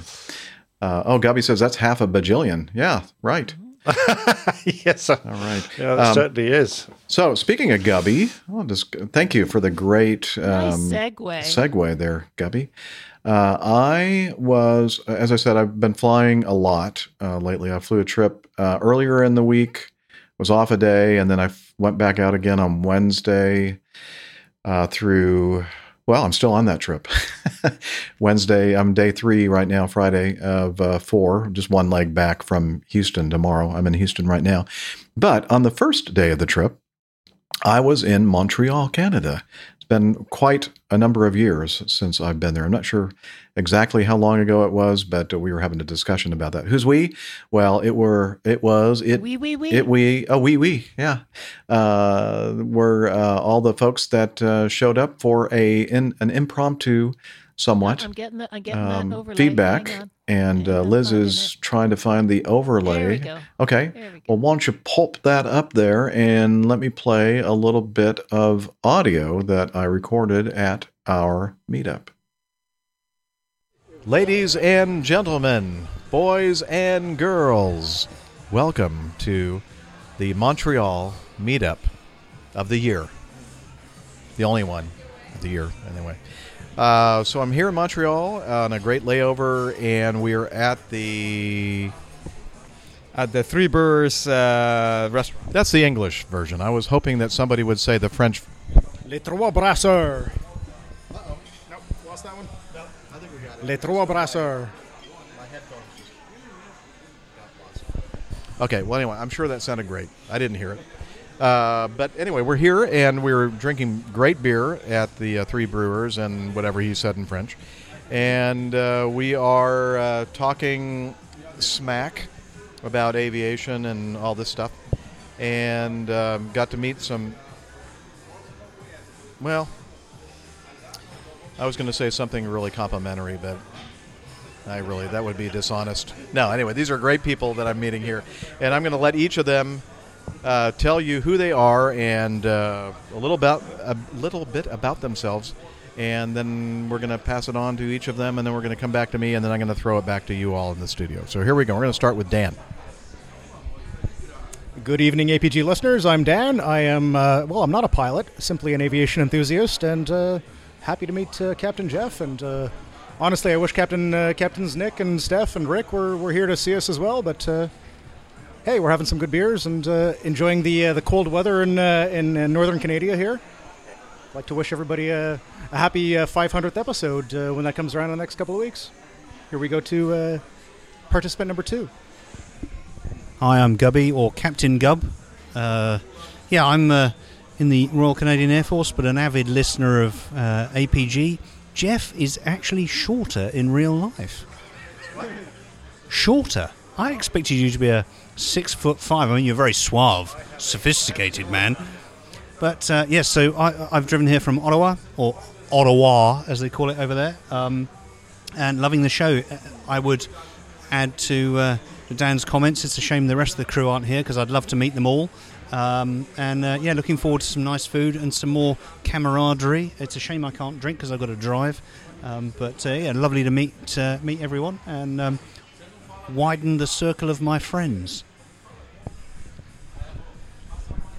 Hey everyone, this is Alex. Um, unfortunately, not a pilot, although there's a handful of hours on a Cessna. But uh, hey, um, but yeah, I'm a simulator engineer uh, and proud AvGeek. So uh, also proud listener of the uh, airline pilot guys since the early days. So it's awesome to meet Jeff and see him in the cold white north, and I'm looking forward to the rest of the night.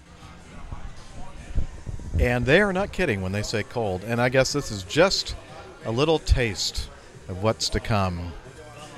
Yeah, balmy. Yeah, it was cold to me. Yeah, it didn't help that when I left the hotel, I did not initialize my flight management system, and I ended up uh, starting off at 90 degrees off. And I'm not talking about temperature here, I'm talking about uh, heading and direction. And uh, yeah, so it took me a bit longer to get here than I was expecting. I was out there for about a half an hour with no gloves or, you know, a, without a proper uh, coat or whatever. Anyway, so uh, that doesn't matter. I'm, I made it, and uh, I'm so glad I did because these people here that you just heard from are awesome people, fantastic people, and uh, several of them, like Alex, has sent in feedback in the past, and Gubby has been trying to drum up some interest in a Ottawa layover. Uh, I mean, uh, meetup, but uh, apparently uh, nobody wants to uh, hang out with uh, Gubby, and and actually now, after having spent some time with him, I understand why. no, I'm just kidding, and uh, I'm, I'm not going to tell. Wow, the little verbal or nonverbal uh, communication he just gave me there. You're number one, huh? Yes. Okay. Yeah, and uh, I'm a little taken back and hurt that they mentioned that they wish that uh, the other you know co-hosts were here, um, I'm thinking, well, w- what about me? I mean, you know, come on, I'm here. You know. love you, Jeff. Yeah, thanks. Yeah, come on. I'm very vulnerable right now. You know that. So anyway, so yeah, we're having a great time, obviously, and we're waiting for our food to arrive. And I thought it would be a good time to do a quick uh, audio, and I'll try to remember to get a picture as well, so we can show all of this to you all while we record the next episode. So that's it from me, and now we're going to send it back to the most important people Dr. Steph, yes, Miami Rick, and Captain Nick, and Liz, of course, in the background, probably saying some some really rude things in my ear. You bet. Size matters.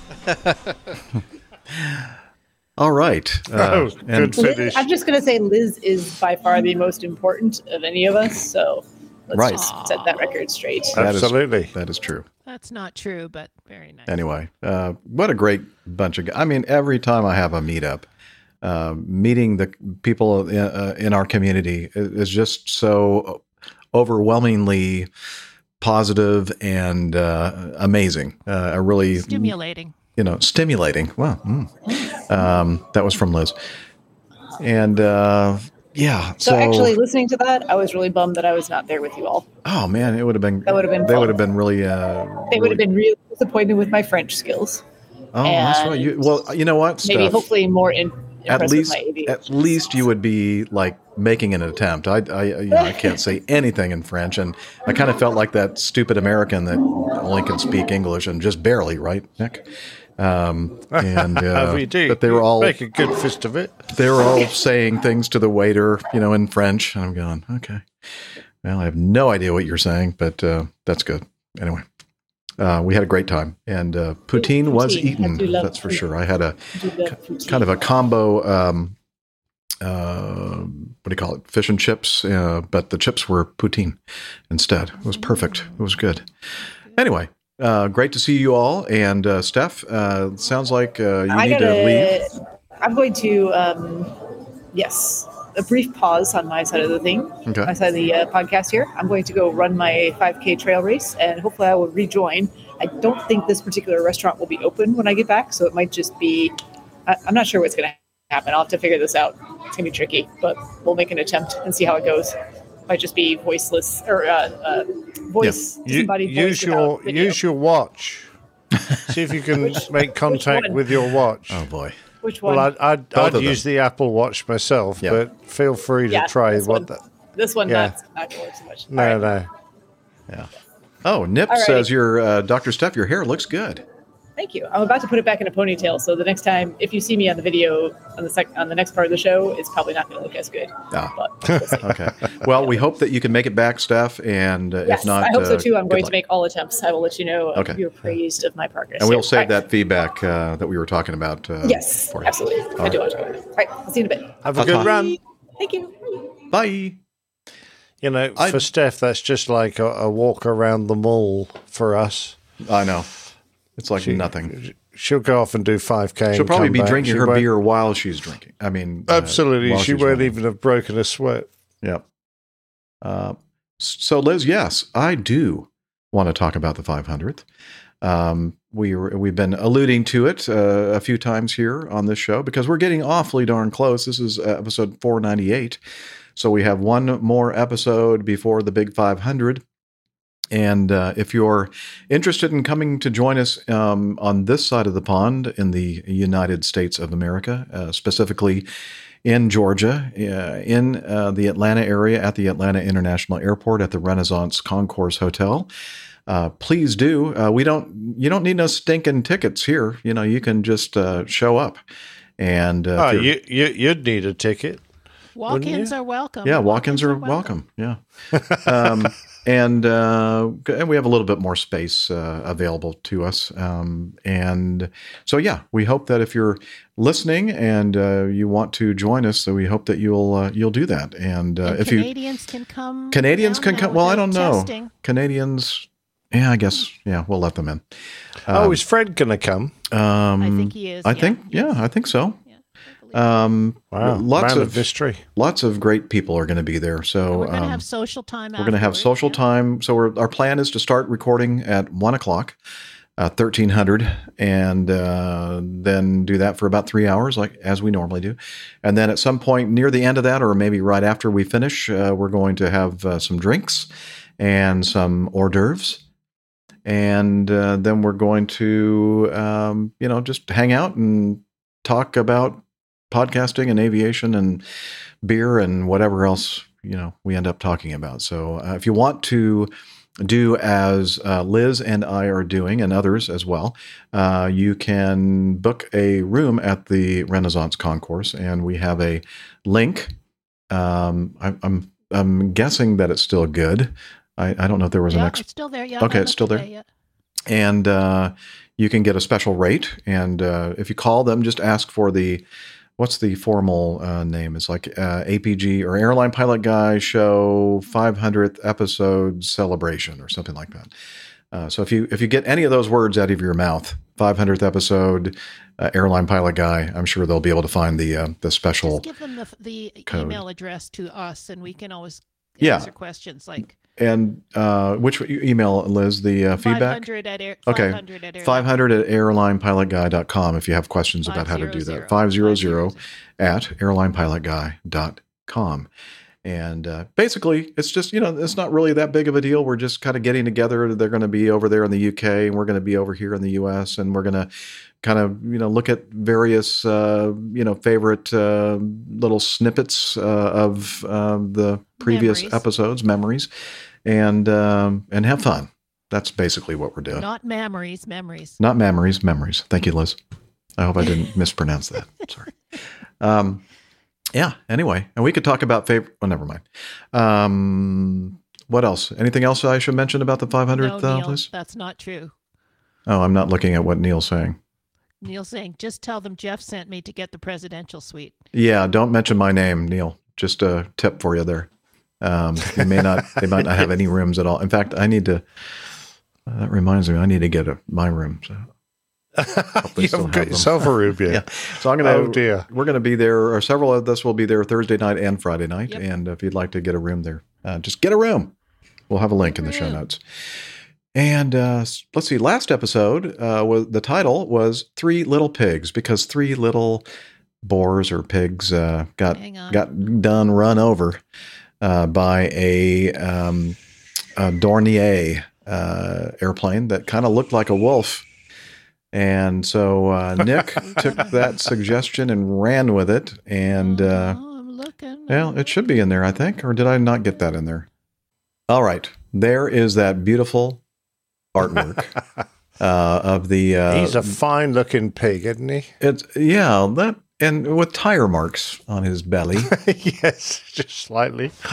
and very clever. Uh, you know, the three little pigs um, uh, story House of and straw and the house of the straw. Yeah, the house of bricks. straw and the house of brick, and uh, yeah, very cool. And then that mean old airplane that looks like a wolf. Uh, in fact, look at the registration on it. Uh, very clever. Whiskey Oscar Lima Foxtrot Wolf. And the bent, my favorite part of it is that bent nose gear after hitting the pigs and killing Which- them. Which, yeah, yes. I, I, I must admit, killing three pigs with one nose wheel is pretty good going, don't you? That think? is pretty good, actually. Yeah. Yeah. He must have had to swerve around the runway to get all three. Biggle says, "Remind me, I need HP sauce."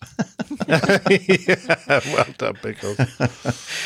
Anyway, uh, yeah. So uh, very, very wonderful art- artwork. Uh, you're getting you're getting better and better at it. Uh, and uh, Oh, don't say that because every time it means I've got to do. that's right. Even You'll better. have to spend even more time on on subsequent. Um, This is why I need easy ones. yeah.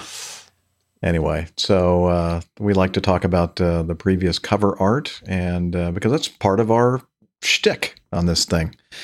Um, and uh, Fun time. What time? Coffee fun time? Coffee fun. Okay, hang on. Let me see if I can find my sound playing app. Here we go. Uh huh. I found it. Here we go.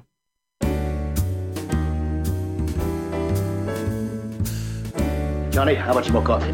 No thanks. Sounds good to me. I love coffee. I love tea. I love the APG community. Coffee and tea and the Java and me. A cup, a cup, a cup, a cup, a cup. All right, that's Jeff Smith singing the APG Java Jive, which means it's our time to talk about the Coffee Fund Cadre, the Coffee Bar Club, your way to support the show financially. And we have a couple of different ways to do that. One is the old OG method, the Coffee Fund Classic method. And since the last episode, Oh, I misspelled your name, Chris.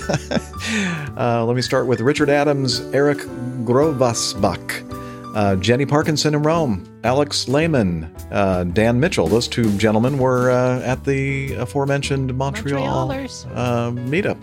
And Vriss Randall. no, it's not Vriss Randall. It's Chris Randall. Sorry about that. I did that very, very quickly right before the show started. So, anyway, that's the uh, original way to do it, like a one time donation or even a recurring donation if you'd like. And we also have another way for you to participate in the Coffee Fund, and that is via the Patreon. You can become a Patreon. No, a patron of the show via Patreon.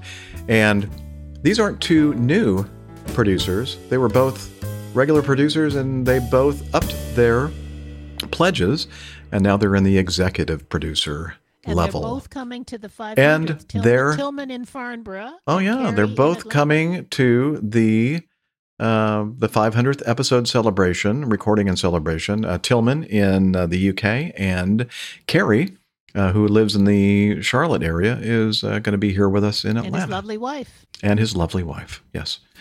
Anyway, can't wait to see you, Carrie, and I'm sure that Tillman uh, will be uh, met with much, um, much, with much love in Farnborough. All right. So, anyway, if you're interested in uh, supporting us, and by the way, thank you so much to all of you uh, who have been making uh, special donations to help us celebrate the 500th episode. It's uh, very, very kind of you. And uh, yeah, hopefully I'll get to see all of you in a couple of weeks. All right. Let's move on now with feedback.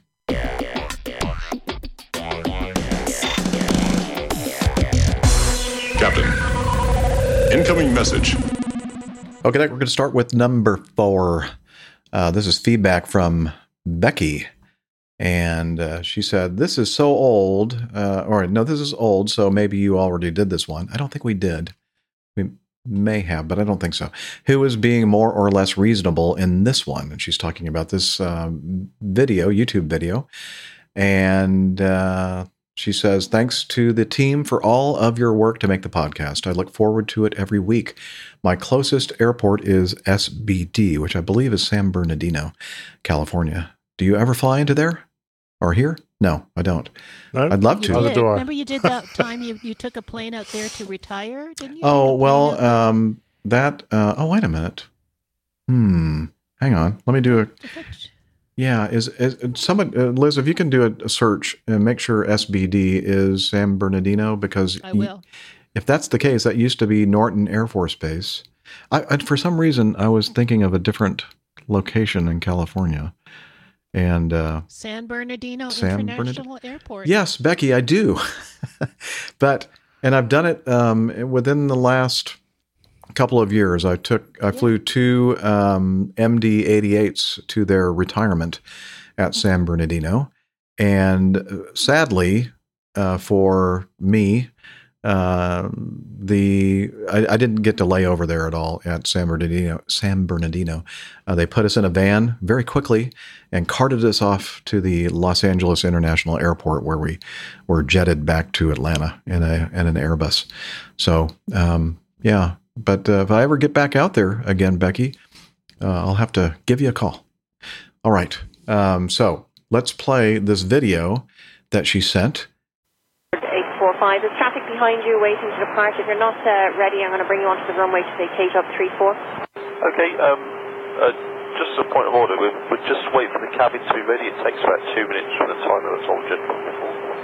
Okay, you need to enter runway 28, please. Turn right onto runway 34 to vacate.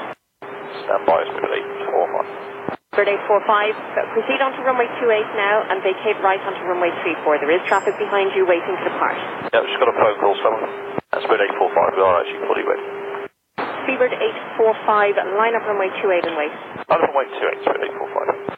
And for future reference, Speedbird 845, uh, I suggest you advise the uh, ground controller that you're unable to take departure yet, and you should really be taxiing out to Echo 1 when you're not ready for departure because there is traffic behind waiting that is ready. Stand by. Speedbird 845, are you fully ready for departure? Affirm Speedbird 845, we're just doing the checks whilst, uh, whilst we keep talking over this. Stand by. Okay, negative. Turn right, please, onto runway 34. That's the third time I've asked you to vacate onto runway 34. If you're not ready, turn right onto runway 34. Madam, we are fully ready. We're just trying to complete the checklist when uh, just interrupted our checks. Stand by. Negative. Turn right onto runway 34. I've asked you three times now. Turn right to vacate onto runway 34. Runway 145 Yankee, Roger, copied. The LSA will not be protected. Oh, that's the Grano 145. Except when I instruct you three times to vacate because there is traffic behind you. Speedbird 845, Roger, what would you like us to do now, madam? As I said, I'll let you depart at wind 250 degrees, 17 knots, runway 28, clear takeoff. Clear takeoff, Speedbird 845. After departure, Dublin Control gave the pilot a phone number to call on the ground at Heathrow. Two aircraft had to go around, and something else I wasn't reading quickly enough. Um, sorry about the volume there. Um, I'll try to bump that up in the audio only version of our show. Yeah, so wow, that was. I, I want to ask you, um, you, Nick. Me? Yeah, about about this. Um, uh, these. Uh, d- I didn't think their responses or reactions to the requests and instructions from the controlling authority were appropriate. It's interesting, isn't it? Uh, BA have a system whereby they get their final numbers uh, for I think I think it's their load sheet numbers um, late on. They they they sent to them via ACARS or some. I mean, I've been thinking back a few years now, so forgive me if I'm a little bit out of date. Um, and uh, they type them in, and then they go. Now, uh, sometimes uh, they're the the office who organises the sending of this and the calculation of this um, is a little bit late. Uh, so they BA will traditionally join the queue of aircraft, and if they get to the front and they haven't got their numbers, then they will, um, you know, say, "Well, we can't go. We haven't got our numbers yet."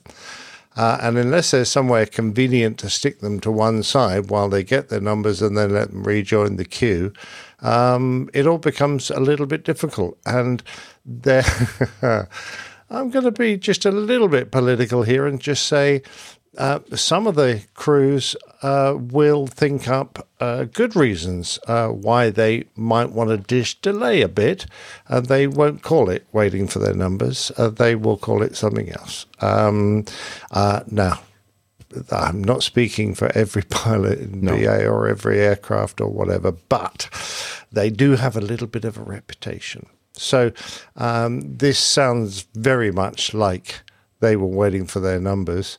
And um, the the girl, I think, quite rightly said, "Well, get out of the way because uh, this, you know, get on the runway, taxi clear because there's Yeah. someone waiting to go behind."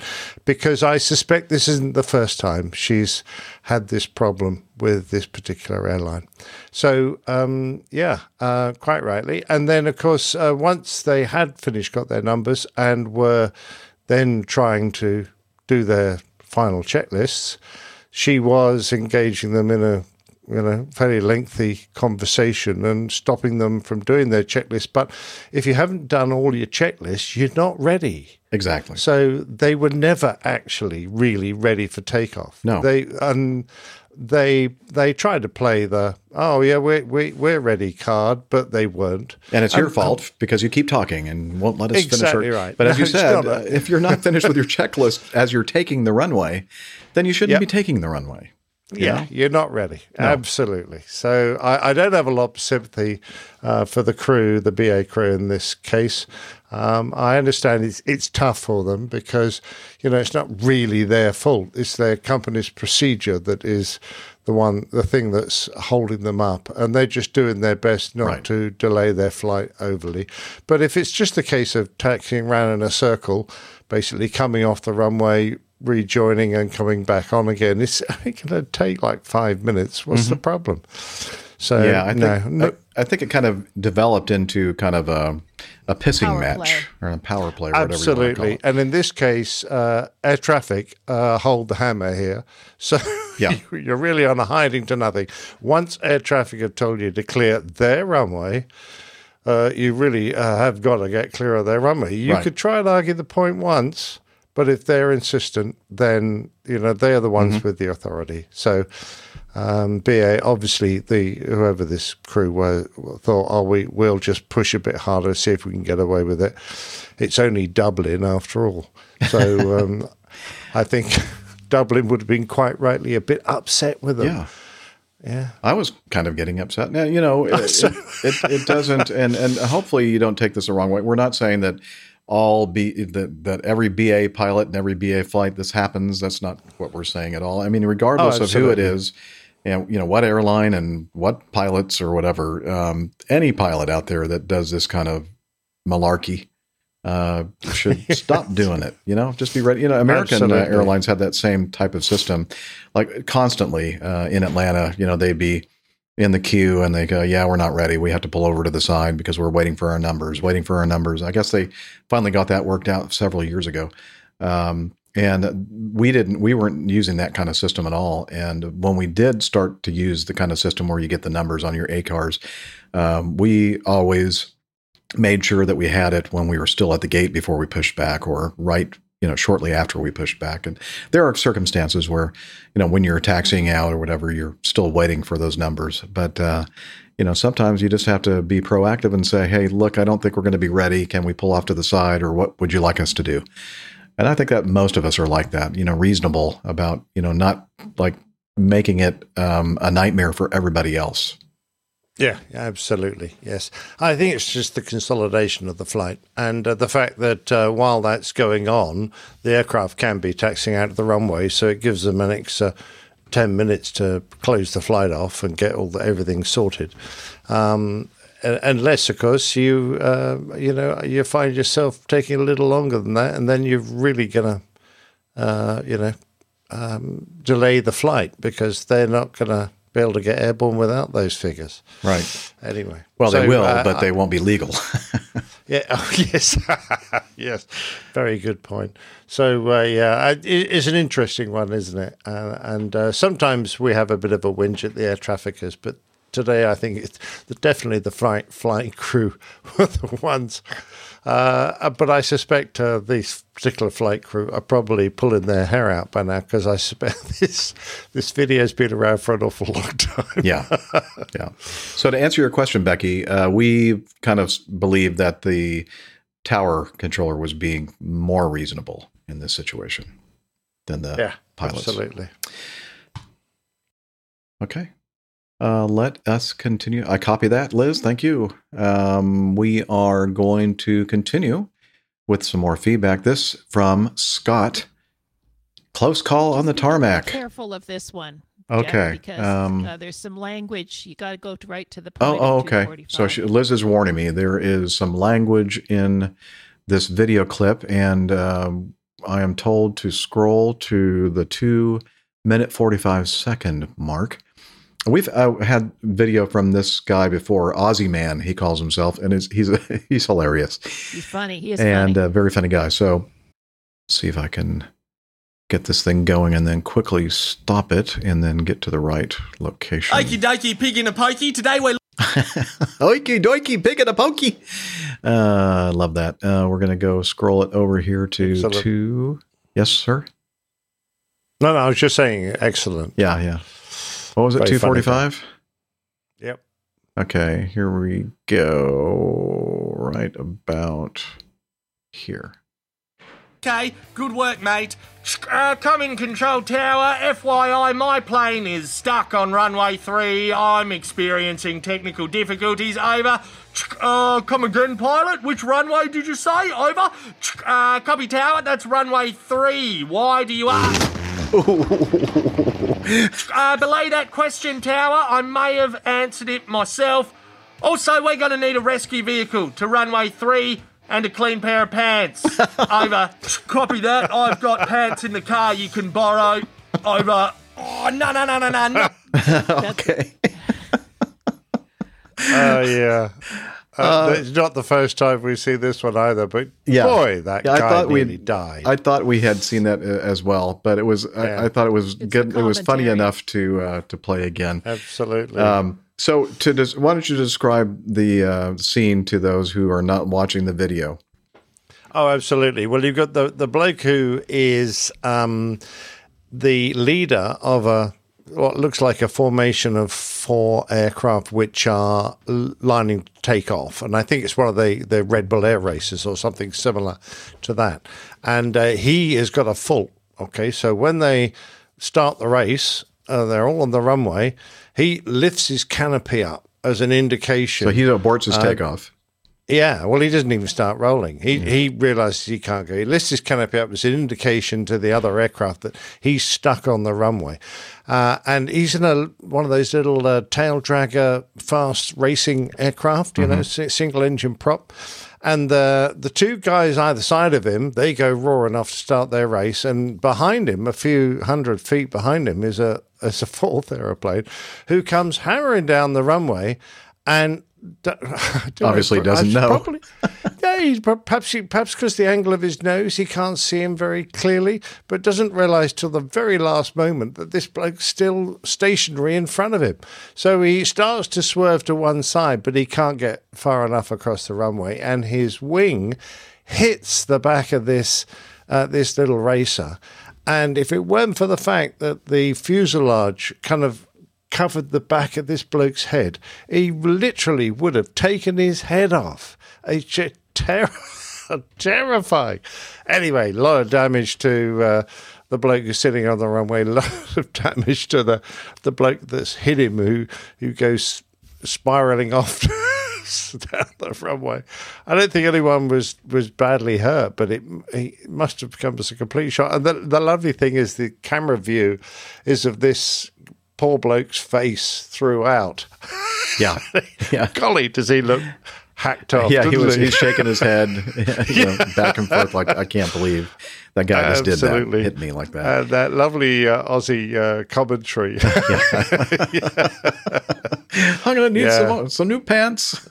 yeah, absolutely. I mean, uh, yeah, it came so close to killing him. We Yeah. it could have been, you know, the last thing he'd ever see, seen. But uh, in which case, we'd have probably had a completely different view on the camera, which would have not have been very nice. But. No. boy, that was close thing. Yeah, and close run. you know, t- uh, if if that had happened, that guy would never have known it. It would have been over like that. I mean, he didn't No, know that that guy was coming at him. I think until he Ah, took his he was going off. pretty fast. I mean, they're powerful things. Those Red Bull races, or Yeah. you know, I'm not too sure what aircraft type they are, but uh, Yeah, I'm not And even if it was Red Bull, I, I think it might have been, but uh, don't know for sure. But it's great. So Um, that, that was obviously their procedure, by the way. If you can't move, you lift your canopy Mm-hmm. because he did it quite deliberately and did it quite early. But I suspect because of the tail position and the high nose of the Right. guy behind him, he might not have been able to see him very easily. Yeah. I would imagine, you know, because we're not hearing their communications because we're just listening to Aussie Man and his commentary. uh, but I'm wondering if he said, "Hey, you know, I'm I'm not rolling. I've aborted or I've stopped or whatever," and maybe well, yeah, good point. the other Good person point. didn't hear him say that or something. I don't know. No, in which case you really want to worry you. Yeah. Not only am I sitting here not moving, I'm shouting at you at the same time. Yeah. Well, speaking of uh, worrying, we should worry about this guy uh, who is uh, up next for with some audio feedback. And now, please tell me, Liz, that I did remember to put an overlay of this uh, airplane that he uh, refers to in his. I probably didn't. Um, Is that the Chally, I think so. Yeah. as, so as Pilot Pip refers to is. it as? Uh, so let me do this. Um, how am I going to do this? Uh, I can share this. Uh, uh, yeah, I can do this. Okay. Um, go back here. We're professionals here at the APG, just so you know. Yeah, uh, trouble is we're not professional podcasters. Yeah, we're not professional podcasters or Jeff, we could go broadcasters. to the plane tale now and put the overlay up while we're playing the plane tale, and then we'll go back. Oh yeah, that's a good professional idea. Overlay. Or I could just um ah, I'm gonna play this. I've gone this far, Liz. Here we go. Um there. Now can you see that? Yeah, you can see that. Yeah. Okay. What a beautiful airplane that is. All right, and uh, it has some audio feedback uh, to go along with it. All right. Let's move this thing out of the way so I can get back to my page and push this button. Hi, uh, everyone. Jeff and gang. It's Pip here. Uh, just taking some time out from my type rating course over here in Columbus. It's a beautiful, sunny, bright, crisp, full day. A full day. Uh, I would have normally said autumn day, but I've been here so long I'm becoming one of you. Uh, if you'll have me, of course. I don't really Uh, think anyway. they want you. No. Uh, some episodes ago, maybe four, five, six episodes ago, you were talking about an incident involving a bizjet, uh, runway upset, caught some jet blast, and I can't remember the details, but the conversation turned to wingtip strikes. And the question was asked, can business jets or smaller jets like that, uh, you know, have wingtip strikes? Are their wings long enough? Are they big enough? You know, how does it all work? Uh, and the answer, very much, that I, as I'm learning these few weeks, is yes. And especially on the, the aircraft I'm now learning to fly, the Challenger 350, uh, is very much a feature of the training. Uh, it's a handful. There's a reason why they called it the Challenger. it's very challenging to fly. It's um, yeah, a bit of a, a bit of a beast, a bit of a handful and a half, uh, to say the least. Not uh, a, a pilot's aeroplane when it comes to hand flying. I've got a, a feeling it's going to be a mostly autopilot on experience. Uh, but anyway, um, wingtip strikes, or wing strikes at least, uh, are very much a feature of the training. We've already had uh, several red screens of death in the sim when we've been practicing various maneuvers. Uh, so the problem is, as I say, it's not a wingtip strike, it's a wing strike on the Challenger. And the problem is, uh, if you take a look at a picture of the Challenger 350, you'll notice on the underside of the wings these three large, we call them canoes, but I suppose technically it's the, the flap fairings. It's like covers on the underside of the wings that cover up all the flap mechanism. And they stick down quite far. And when you extend the flaps, the flaps go backwards and they go down, and these flap fairings get quite close to the ground. So when you're landing, the geometry is such that as you flare, those canoes get a little bit closer to the ground, and if you have any bank angle in uh, and flare too much, then they get very close to the ground. And actually, you've only probably got about six or seven degrees uh, bank angle to play with uh, before you, you risk getting a, strike. So it's not much at all. So, oh, sorry, I'm out of breath. I've been walking uphill. Um, so there's a lot of training goes into that, making sure you're kind of flaring in the right way. It's quite a flat landing. You don't want to flare too much, uh, and especially if you've got a, a sporty crosswind. Uh, one of the reasons why the aircraft has such a pathetic crosswind limit for landing, only 24 knots, 28 for takeoff, but for landing it's only 24. Uh, but the other real danger is on the V1 cuts, uh, an engine failure at V1. And that's where you have to be really on the ball. And that's where we've had the red screens of death in the sim so far. So you're barreling down the runway, uh, particularly if you're dealing with a, a crosswind, you know, 15 plus knot crosswind, which will be quite you know normal. Um, and if the let's think if the downwind engine fails, if you've got a crosswind from the left, let's say, and the right engine fails, then if you don't reverse the ailerons very quickly and stick in pretty much full rudder, then that engine failure is going to force the right wing up. The left wing will tip, and within half a second, uh, one of those canoes has struck the ground, and you're in a, a whole world of hurt. So it's a really, really very tricky aircraft uh, in that regard. But other than that, the training is going pretty well. Uh, nice to be, you know, new challenges. It's kind of a bit clunky.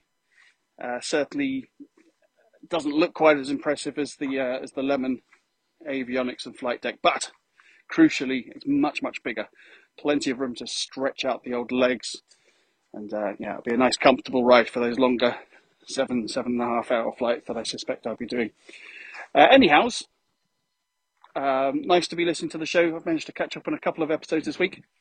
Uh, keep it coming. Looking forward to perhaps seeing some of you in December at APG 500. Woo! Until then, take it easy. Bye. All right. Thank you. Thank you, Pip. That's really interesting because I fondly imagined with being uh, having the engines mounted on the fuselage very close to the centre line of the aircraft that there wouldn't be that much of an asymmetric problem. But obviously there is. It's uh, surprising, isn't it? Yeah, it is. Um, or, and or it- yeah, perhaps not. I it, don't know. It varies with the the type of T-tail jet with the uh, tail-mounted engines. Um, but uh, yeah, so Jeff's a T-tail specialist. yes, I am a T-tail specialist. Thank you, Liz. Um, but uh, yeah, it's uh, you still have to put in a reasonably large amount of uh, rudder to keep the uh, jet going straight down the runway, and uh, I don't think uh, it's as critical in my jet as it is for uh, the one that Pip is training on now, as far as the uh, the the wing strike kind of threat. Um, I think it takes a considerably more amount of bank to uh, worry about scraping the wing. Yeah, I guess so. I we were very sensitive to it having uh, underwing pods, um, which didn't have a great deal of clearance, so you had to be very uh, careful with your angle of bank on a touchdown. So we we never did a, a wing down procedure. For example, if uh, if we're in a crosswind, uh, you know, it was only ever the crab technique. Uh, we and we had to be very careful when kicking off the drag that we kept the wings as level as possible as as you fled. But uh, yeah, their their wing, of course, is bolted to the belly of the aircraft, so it's about as low as it gets. And they they are large flap fairings, aren't they? They um they're at least as deep as half the undercarriage. So you've only got all what looks like, probably less than indeed, the height of the wheels between your flap fairings and the, the runway. So you don't need much bank on at all No. to uh, start scraping those along the ground. Yeah, the gear doesn't they're- really. I hope they're nice and cheap, so that you know if you do, they Only a they don't few. cost much to replace. Probably what five, ten million or so. I don't know. Probably more than that. I have no idea. Each. Neither have I. Yeah. But uh, uh, no, uh, it, it is. I think it's a great looking airplane. Mhm. It's uh, it's sleek and uh, it might be a little old fashioned compared with the Lemon, but I'm sure Pip's going to see some interesting destinations and you know a variety is the spice of life for me. You know, keep you keep your uh, your aircraft types moving. Adding to your license, making you a more employable person, and of course, it keeps uh, the variety of things you experience uh, continually changing. It's great. Yeah. Absolutely. Okay. Well, I think now would be a good time for us to do this week's installment of the old pilot's plane tales. And Right. this one, ooh, good. I, a treat. I have not listened to it yet. It is another um, uh, edition of the RAF Form 14. This uh, one happens to be volume 12. The Old Pilot's Plane Tales. RAF Form 414, Volume 12. Year 2 of Porridge. That's an old term used by prisoners to describe their time inside jail, but was very apt as many of my fellow flying instructors and I had not volunteered for this particular job, and it was a long one. Four years long. We kept it to ourselves, though, as it was hard not to smile at the unending enthusiasm of new students as they arrived. As I leaf through the pages of my logbook, I'm surprised now at the variety of people I flew with. I had my regular students, of course, and the one assigned to me especially being a fine chap who was about as far removed from me as could be found. He was a very keen sportsman and the RAF orienteering champion. which is a bit like mixing the torture of cross country running with the confusion of map reading, and not a big drinker. I would have run to get away from a burning aeroplane or into the bar for a free drink, but that was about it. I flew with quite a few pilots senior to me who were brushing up on their skills before returning to flying duty, as well as air cadets and non flying RAF personnel who were on jollies, plus a whole host of others. We visited uh, various airfields all around the UK, and in only a few weeks, I'd been to Abingdon, Chivenor, Honington, Llanbedr, Wittering, Liverpool, Ronaldsway, Warton, Lossiemouth, Shawbury, Kinloss, Coningsby, Lakenheath, and Church Fenton, to name just a few. There were also some flights where my newly acquired instructional skills weren't required. Our base was, for a reason I can no longer recall, putting up a 16 ship formation, call sign Palm Tree, after the flora that adorned the flying school's badge. I think it was a diamond of four four ships, and I was helping out somewhere down the back. There were a few practices, and then the actual event when 16 Hawks plus a whipper in, photography ship, and spare were to darken the sky over some dignitary somewhere. The briefing had already been a shambles. Everyone had supposedly assembled, and just before the start, the chief flying instructor strode in and shouted, Palm Tree Check In! For some reason, each individual four-ship had been named after the D Day landing beaches, so it went Sword Check, two, three, four. Omaha check, two, three, four. Gold check, two, three, four. Juno check, two, three, four. All neat and very military. Just then, two more pilots wandered in late. Who are you? the CFI demanded. Er, Gold 2 and Juno 3, sir to much very poorly suppressed laughter as the efforts made by their comrades to hide their absence were revealed to a red faced and furious wing commander. The briefing continued, with a mention to all that on return everyone would, unusually, fly right hand circuits to reduce the noise over a local village. The start of the trip was also far from auspicious, as when flying a holding pattern with this big formation over land, the leader discovered that he needed to fly through a tight gap between the 1,000 foot cloud base and some high ground, a technique nicknamed letterboxing. Not a problem for a single aircraft, but the 15 aircraft following him were all flying a little bit below him, steps down. The lowest was my old friend DL at the back of the rearmost four-ship.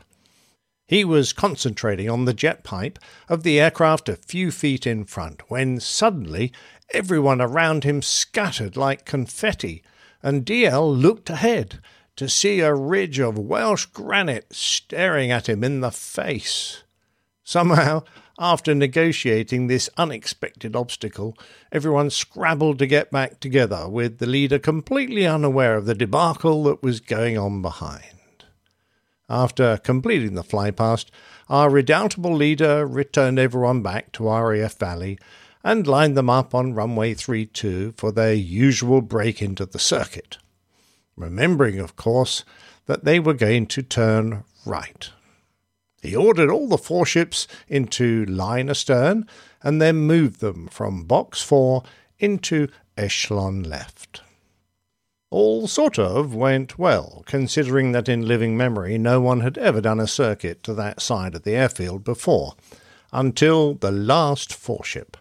Perhaps the leader of that bunch hadn't been paying attention at the briefing, or the fact that everyone else ahead of him had broken to the right.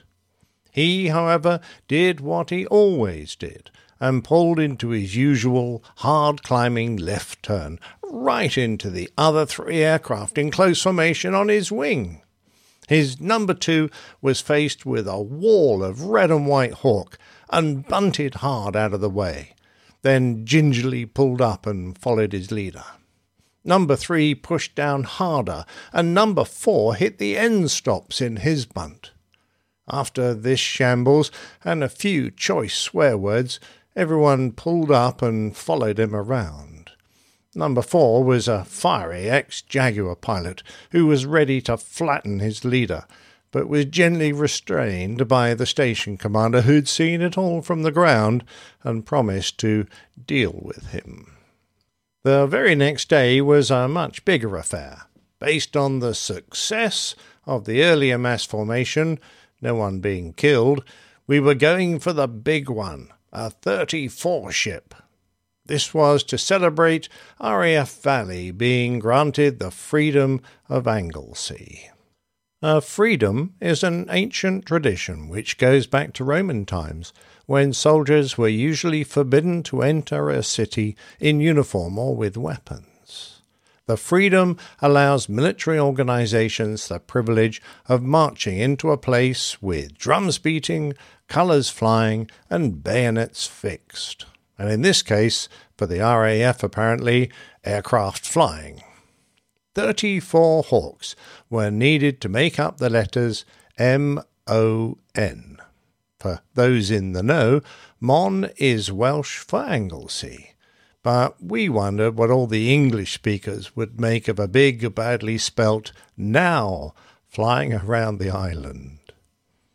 Each letter took off in turn and held over the ocean to the south, waiting for the order to form up. The N consisted of ten aircraft, and the fine chap in charge had decided to put all ten into a long echelon while he hung around waiting. Now, ten aircraft in echelon isn't an easy thing to fly. Any little wobble at the start becomes amplified down the echelon until number 10 is going up and down like a bride's nightie. The cloud base was little changed from the day before when the letterbox trick had been played. And when the formation ran out of space and needed to turn, the intrepid leader rolled everyone into a turn towards the echelon. This meant that the entire formation, like the wing of a huge aircraft, had to go down to stay in position. The number 10 position was, you guessed it, DL. He was holding close formation and looking up the long line of aircraft towards his leader, but in his back seat was a young student, along for the ride. As the formation banked, DL was forced lower and lower to stay in position until he heard a strangled squawk from the back seat. They had dipped so low that the wave tops were nearly lapping over his wingtip. Luckily, before he came home with a few Anglesey pollocks sticking out of his nav light, they straightened up again. Mon duly flew over Mon, and again all came home safely. In my case, all that good practice wasn't put to waste, as shortly after I was asked to lead a missing man flypast of the base chapel to mark the funeral of a fellow member of the RAF who had sadly passed away. Before long, that first course came to an end, and we watched our students get presented with their wings and then joined them for a mess dinner, which was quite riotous. They went on to more exciting things. We had to stay behind, and before long their faces, now looking considerably happier, had been replaced by a new bunch of keen, eager, and slightly nervous ones. The cycle was to continue for several years, but there was an occasional break to the routine. One was a jolly with our squadron boss to Bitburg, a USAF base in Germany, for a weekend spent driving a borrowed car up and down the beautiful Moselle, drinking fine Riesling whilst munching on the fresh asparagus crop gently poached in butter and admiring the many castles that lean over that mighty river. Then came an unexpected treat. I'd been given a general war appointment notice. Someone had apparently dreamed up the concept of recent frontline pilots in training roles returning to their squadrons in times of war. In practice, this meant that whenever my old squadron went on a major TACEVAL exercise, I would be recalled to fly with them for the duration. Woohoo! Phantoms, here I come! With all my flying gear piled up on my motorbike, I headed up to Scotland and presented myself to 43 Squadron to be met by blank faces. Uh, apparently, they hadn't received the memo.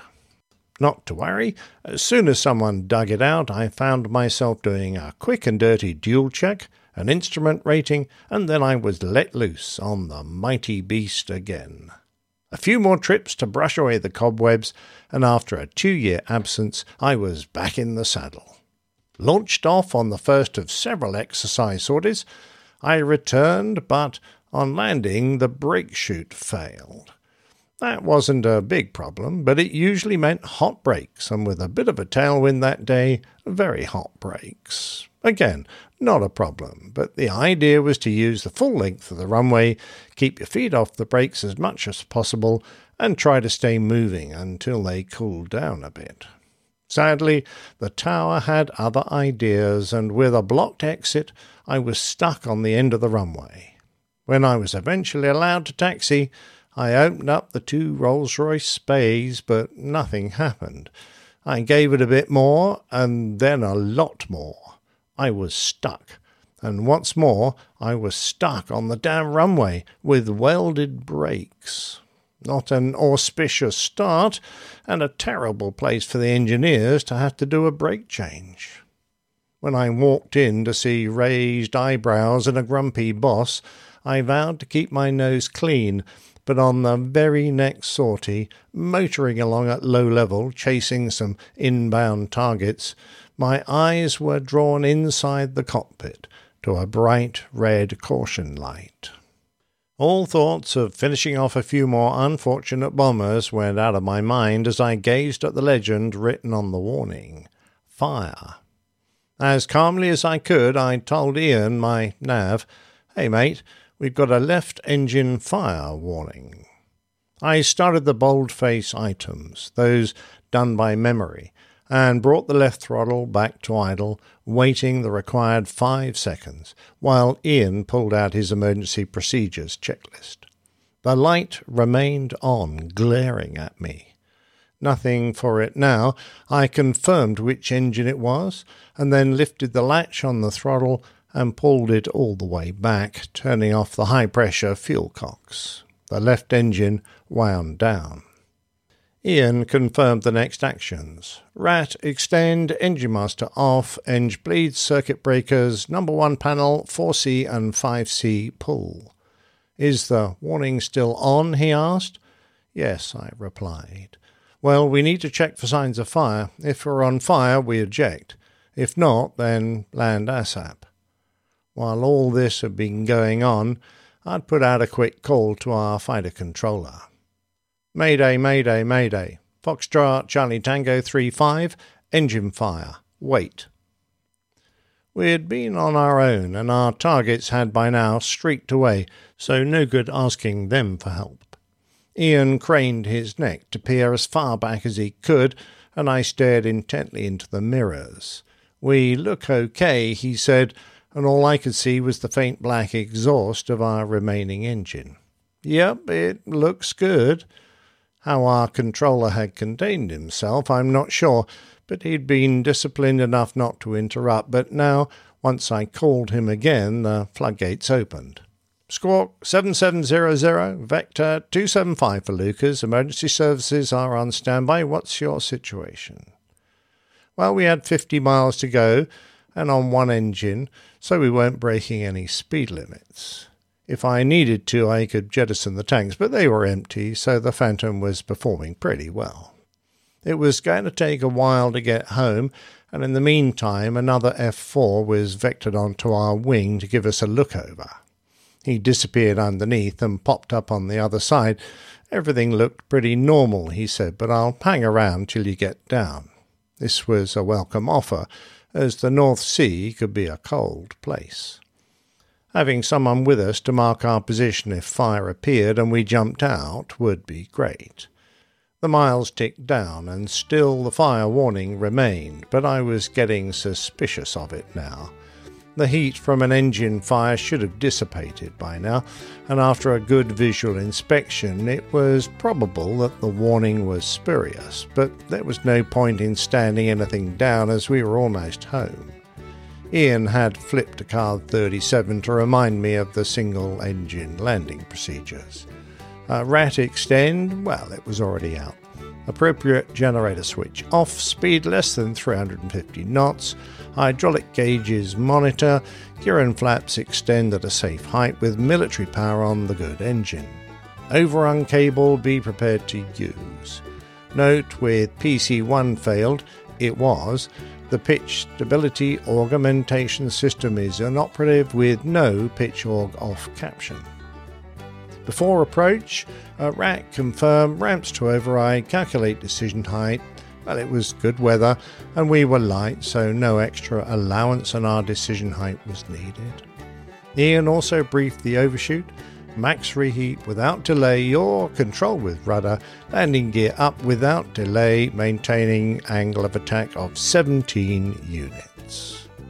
Once on finals, we flew the required long straight straighten approach, trimming the slip ball to the centre, selecting half flap and not exceeding 17 units angle of attack until we reach the threshold. As I thumped the Phantom in for our usual unflared landing and pulled the brake chute, we were chased down the runway by a couple of fire trucks, a doctor's car, an ambulance, and a bunch of engineers. As we came to a halt, we were soon surrounded by disappointed firemen in shiny silver suits. I would have been happy to taxi in, but our chaps already had a tow bar attached, so we shut down and were ignominiously dragged to a parking spot in front of the squadron. As we had suspected, it turned out the fire warning had been brought on by a fault in the fire detection wire that surrounded the engine, but we couldn't have been sure of that at the time. I flew several more times, but after a couple of weeks of fun back with my old squadron, they sent me packing back to Valley. I'm sure the boss was glad to see me go. I'd been far too much trouble for his liking.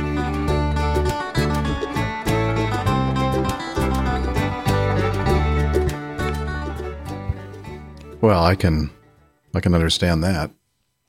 yeah, absolutely. uh, and I must apologise uh, to Liz because there was an overlay I neglected to put there, and I because it's slightly amusing. I thought th- this was um, uh, a photograph taken during uh, a course graduation. Um, so uh, that's a mixture of instructors and students uh, all having a suitably uproarious night. Yeah. Uh, by the way, th- there is an American in the middle of that picture. I just thought I'd let you know in case you thought we were all like that. Okay. Um, wh- whose fanny are we looking at there? Uh, I'm afraid I can't uh, possibly. um, okay. Just wondering. I think I know. It's just that you, you won't find my face anywhere else. in no, the I know. I didn't uh, see it. All right. Well, what do they say? TMI or T? Uh... Too much information. Yeah, absolutely. yeah, no, they they were. That was a good a good course. Some courses were very quiet and mousy. Others were were good fun and uh, knew how to enjoy themselves after a hard day's work. So that was one particularly good course. That one we enjoyed that. Wow. Uh, these uh, logbook um, memories are, are so much fun, and and uh, it makes me realize what an amazing career you had in the uh, in the military. I was a lucky chap. no doubt about it. Oh, that's great. All right. Well, I think that we can uh, continue moving on and knock out some more feedback. Keep on keeping on. Pardon me. Keep it on. Keep on keeping on. Keep on, keep it on. All right, uh, we'll just go in order then on number seven. Um, I'm pretty sure I have the uh, overlay on this one, Liz. Uh, uh, Chet says he has an RAF question. Yes, what did you say? Yes, you do have. Okay, great. yes. Um, dear experts, I'm attaching a picture I recently saw in a news feed that was on my computer. This caption led me to a couple of questions. Which branch of the RAF does the U.S. Air Force belong to? Uh, wait, wait, wait! I shouldn't good have- question. Um, so like the the, uh, the the picture here is uh, from Newsweek, and it's a, a uh, the headline or the caption is Russian fighter jet inter- intercepts UK aircraft over Black Sea. Except the picture is the uh, over the top view of uh, U.S. Air Force um, 135. I don't know if it's a KC or an RC 135. Um, can't really tell from this angle. At least I can't. Uh, but it's clearly it's a, a rivet joint. Yeah, it's clearly a, a USAF uh, air, airplane, not not a Russian fighter, uh, and not a UK aircraft. Uh, so Could it have been based in the UK? it might have been Liz. Maybe it was a U.S. Air Force jet based in the UK. Hmm. Um, No, it wasn't. It was a Royal Air Force uh, rivet joint. Oh, okay. With USAF, Uh, the RAF, the RAF required um, some rivet joints, which we have operated um, uh, out of RAF Waddington. Um, they're flying with 51 Squadron and 54 Squadron, uh, and um, you know it's it's the same sort of thing as uh, your aircraft, except that uh, they operate operated by the Royal Air Force in Royal Air Force colours, uh, and but doing a very uh, similar job, basically uh, filling in for United States Air Force aircraft uh, um, that uh, you know would perform this role. But uh, you know, you guys are busy, so where possible, uh, being a, a a fully committed NATO nation, we um, you know uh, fly them uh, instead. But this is this What- isn't in RAF colors. What um, Liz is saying? Well, it's not in RAF colors, but I guess it's uh, just the U.S. Oh, well, Air that Force. picture is, and they've got the wrong picture. I, I've got a. Oh, can I? okay. Can I share this picture? Sure. Well, I guess the point is, I guess that um, that uh, Chet was making is the fact that uh, once again the journalists Yeah. uh, got it wrong. That's exactly right. Anyway. So if I try and go uh, share screen and uh, is it uh, You just have to figure out what window or there whatever. we go. There it is. And now you have to hit the um, on Ah. the. I don't know why they've changed that. It used to be you just immediately see it on the screen, but here I'll add to the stream. There you go. Could you? Yeah. Okay. Rivet joint. So when you said rivet joint, I didn't have any idea what you were talking about. What I didn't realize that was the name that they have given to the 135. Uh, it, it's it's that particular kind of um, ELINT, um, Oh, okay. electronic uh, gather, information gathering aircraft. So um, yeah, uh, I can't What is make why do they call it rivet joint? What's the I don't understand the significance. That's the United States Air Force name for it, and Oh. I suspect it's its role. It's um, the classification radar jamming or something. Uh, well, yeah, it, it could probably do that role, but it's more likely to be intelligence gathering. So it's it's sort of the the sneaky, peaky, have a look uh, at the Russians and get the frequencies of all their radars Mhm. and all that kind of stuff, and monitor their communications, etc. So um, that's uh, a Royal Air Force one right there. Okay. All right. Still don't understand the significance of the name rivet joint, but No, no, I, I think it's just a random Okay. uh, name for the mission. It's a Gotcha. code word for the mission they perform. Okay. I suspect. Wow. Well, you know, so I, uh, I I know so little, so little, and so little time. Right. There okay. Um, Liz is telling me we have about a half an hour remaining, so we need to push on. Oh, anyway, uh, Chet was saying, could this really be part of Virgin Black Sea, British Airways? My first thought was Ryanair, but the jet in the photo appears to be too luxurious. Anyway, I figure Captain Nick can identify this UK aircraft. My fingers are crossed. Thanks. And he did. And he is capable. So there you go. Thanks, Chet. Uh, Greg sent this in. Um, weather forecasting for Air Force One uh, from foxweather.com. I found this article fascinating. There is even a little paragraph about forecasting flight levels to avoid contrails forming. And again, this is from Greg Peterson, our big ass fan up in Lexington. Uh, let's see. The article uh, title Forecasting for a President. It's no ordinary pilot brief for Air Force One. And uh, U.S. Air Force meteorologists need to look out for more than just clouds and storms along a president's flight path. And I need to peek over here to see if we have an overlay of the weather forecaster in full military uh, gear.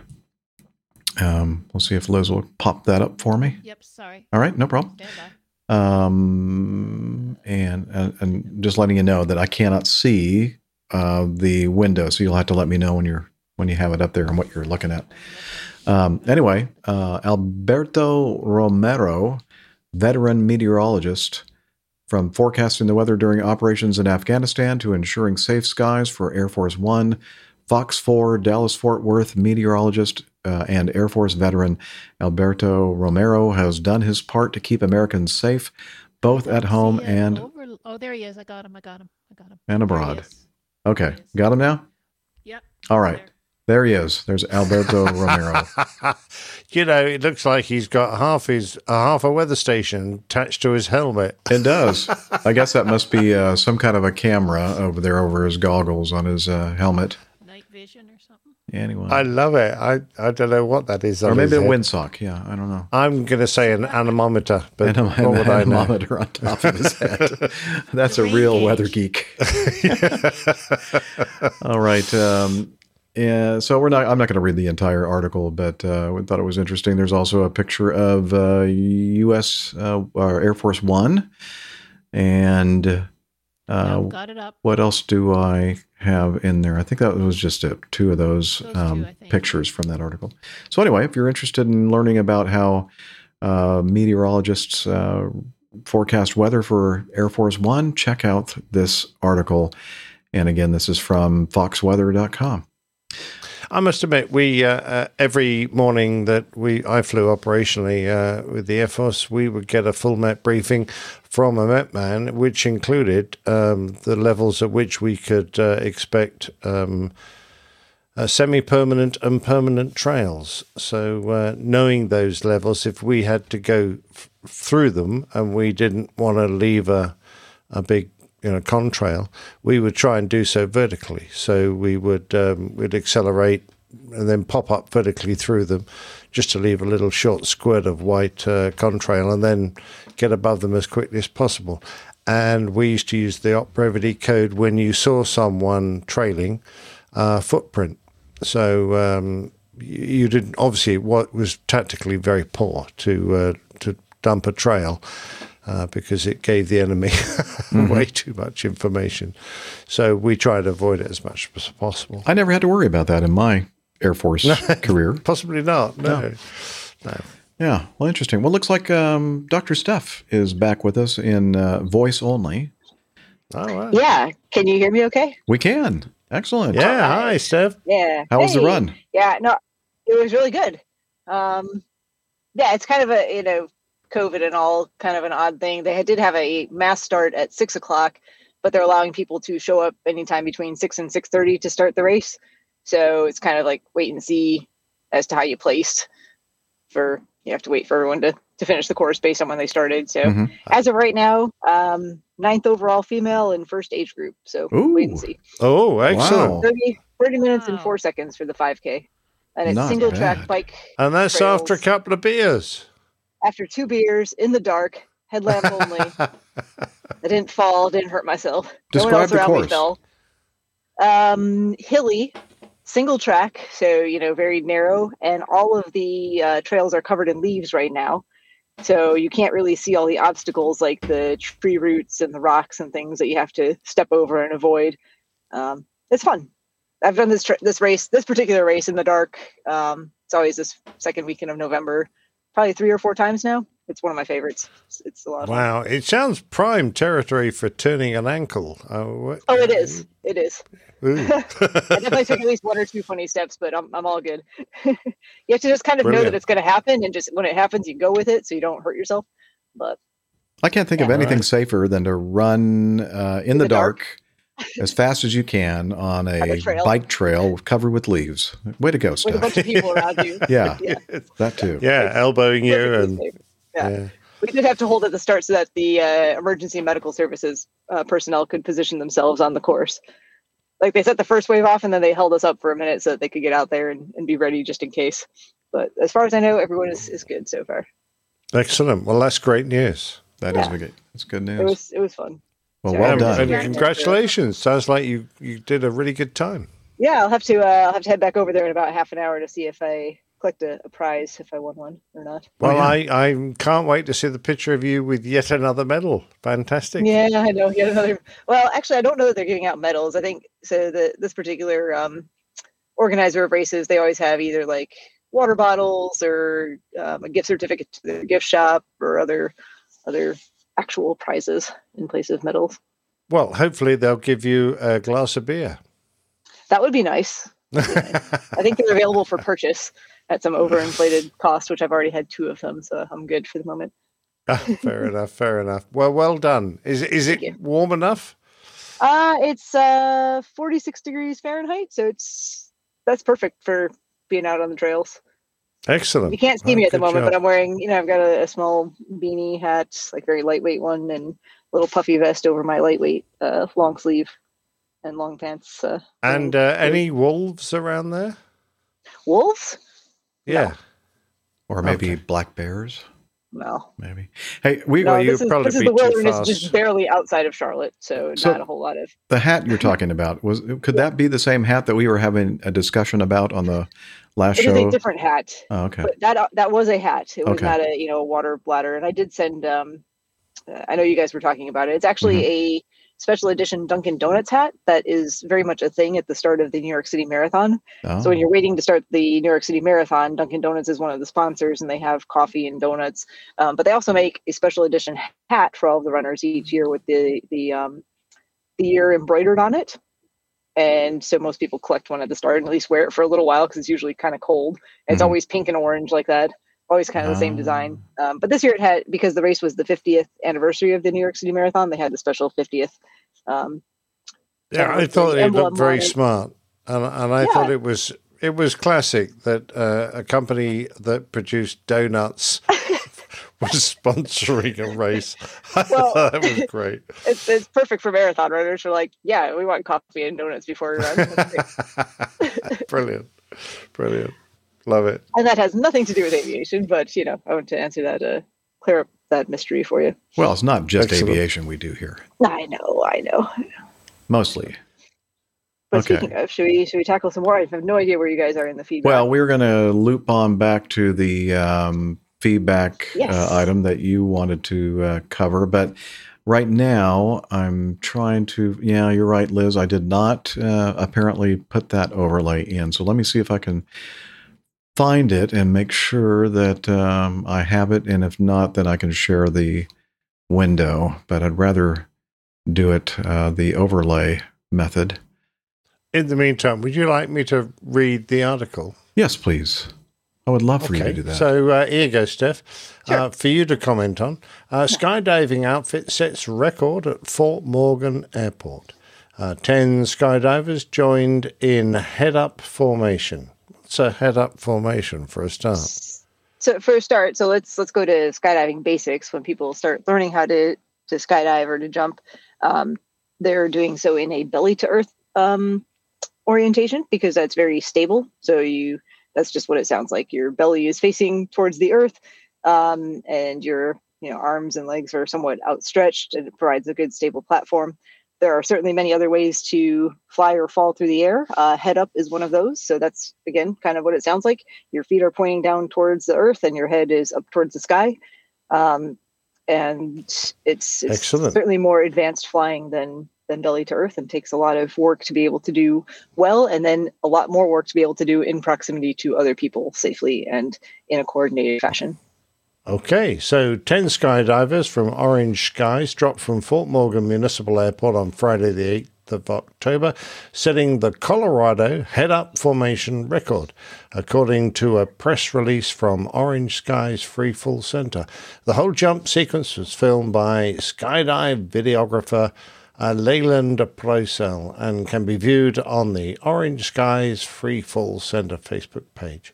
Orange Skies has been operating at Fort Morgan since uh, 2019 and offers all sorts of different types of jumping, as well as uh, training, a world class training for skydiving competitions. This is the first record stay, set by Orange Skies crew, but we don't expect it will be their last, said Orange Skies drop zone manager Shea Curtis.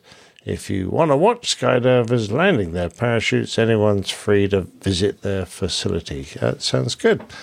Um, Yeah. So there they go. It, it doesn't seem to be a huge formation. It so that is that's 10 jumpers um that's 10 jumpers and i so um i am not a very good um or very skilled head up jumper i am in the uh let's say the beginning stages of working on and improving those skills and oh, can you all hear me okay Yeah. it got suddenly very quiet for me in my ear. I don't know, heads and anyway. Um, it, it takes a lot of work, a lot of practice to be able to come together and do that safely. Um, the way these, uh, so the USPA is the one that the United States Parachute Association um, is the one that judges and um, validates these various state and national records for numbers of jumpers that come together in various formations head up head down belly big way um, there's there's all kinds of different um, records that are out there to be set and and can be improved upon. Um, this being one of them. This takes a lot of skill. It looks they're making it look very easy in the one picture there, um, but if you watch video of all of these things coming together and a lot of the practice jumps that happen to to make this happen, you get a much better appreciation of the amount of uh, some a lot of hard work, a lot of frustration, a lot of um, excitement when it all comes together and, and goes well. Um, and actually, I responded to Vernon um, because his timing with this email was was pretty interesting. Because speaking of records, there were a group of ladies at our drop zone, not me, but a group, a group of very experienced female skydivers who just set the national record for a women's only head up formation, and that was with nine jumpers.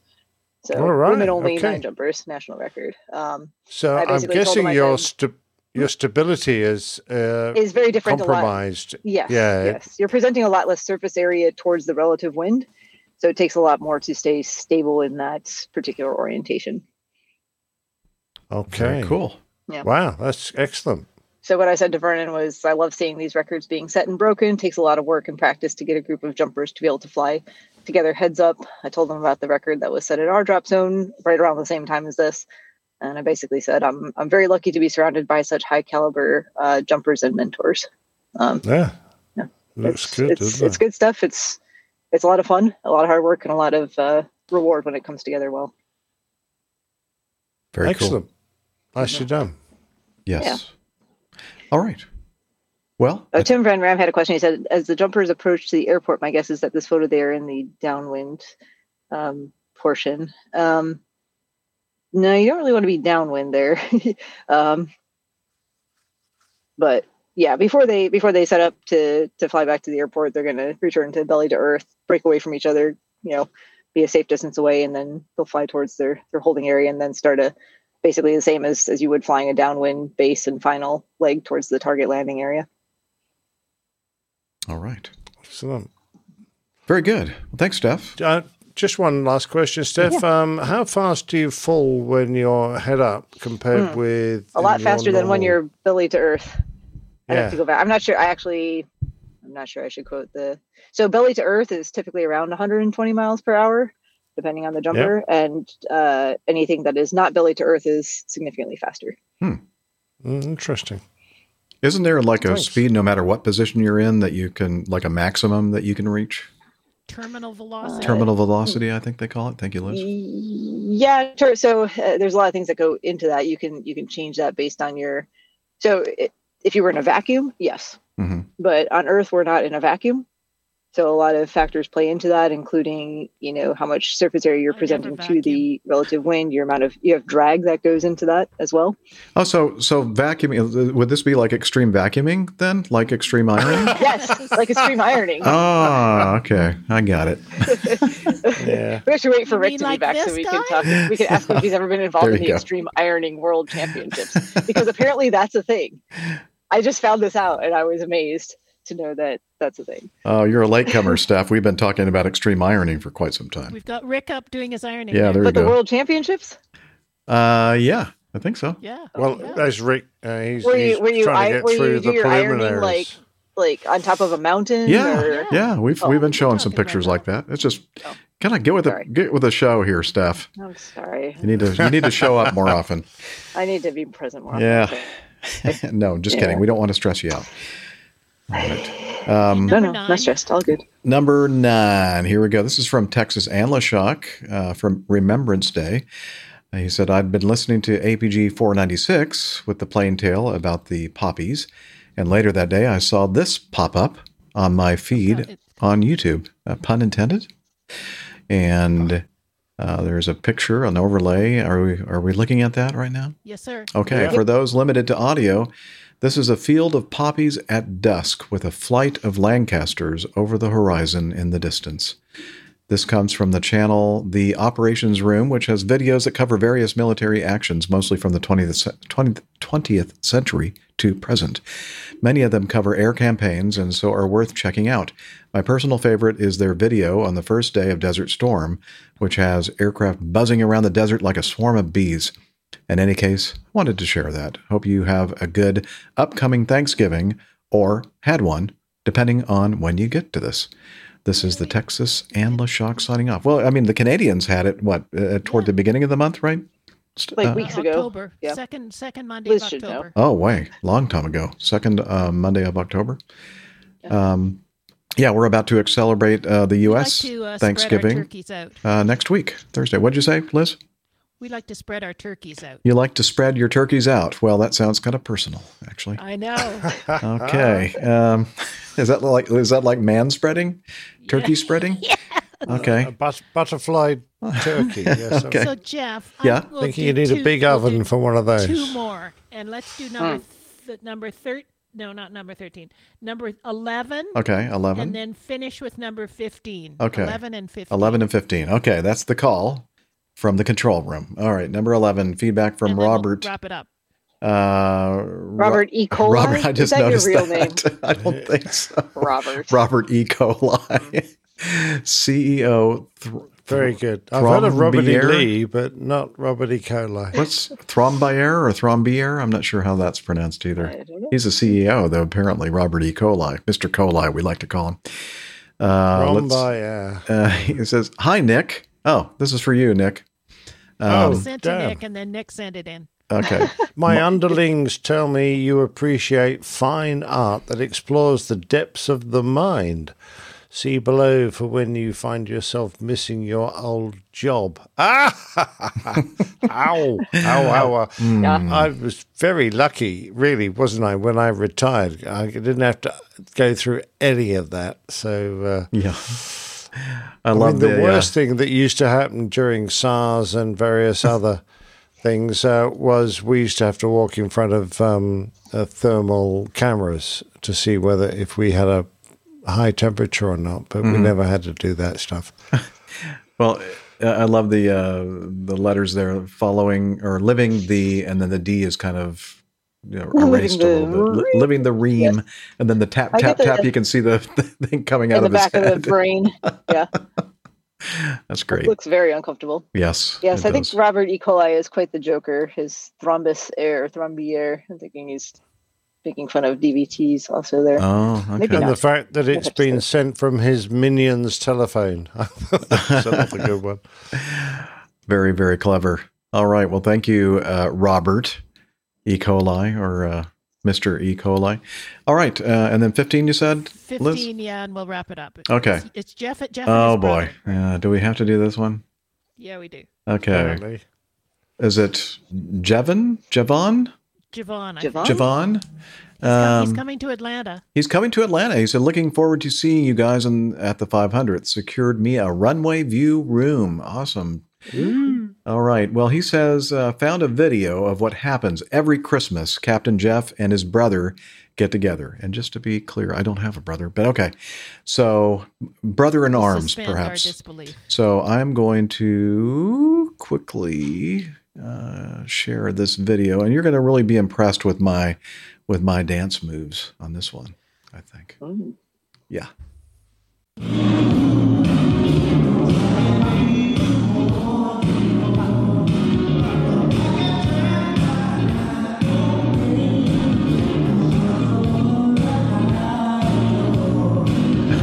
The guys in the background too.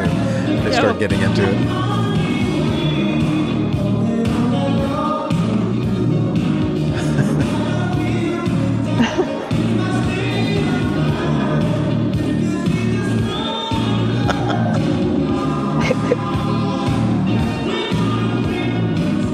I had no idea you were so good at dancing. Well, yeah, there are a lot of. I have a Well, lot of. I'm not talents. absolutely certain it's dancing. Uh, There it goes. Listen, it's something that I can't do, so I'm going to call it dancing. Oh, you can't dance? I think he's trying to run a 5K, but not making much progress.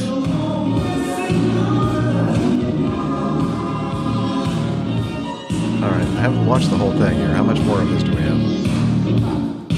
Oh, It goes on to like. Nice. It goes on. No, I'm just kidding. I have no idea. okay. So I should probably stop at some point. Oh, nice Oh. move. I think they Oh. made a few mistakes. Yeah, I think they messed A that little one up. bit, yeah. This is a very long, elaborate routine, and There we go. not exactly like. Yeah, that's not bad. You know, I was- I worked I a was long time and lo- I practiced quite a lot Yeah. on that one. Absolutely. Who was the bald guy then, Jeff? My brother. His brother. Yeah, I thought it okay. looked like Mike Carroll's. it's Mike Your Carroll's. brother, No. what did you just call him? Baldy all his life? Yeah, he was bald from the day he was born until the day. He, well, I don't know. So the day you shot him. Yeah, well, shh, we're not going to talk about that. Okay, that's why I never mentioned I have a brother. But Oh, fair enough. The truth Well, you is don't you want to anymore, do, you want to so- do your perfume one? Oh yeah, we should do that. Oh, you know what I do want to do um, is uh, number fourteen, um, because this is kind of a little bit time sensitive.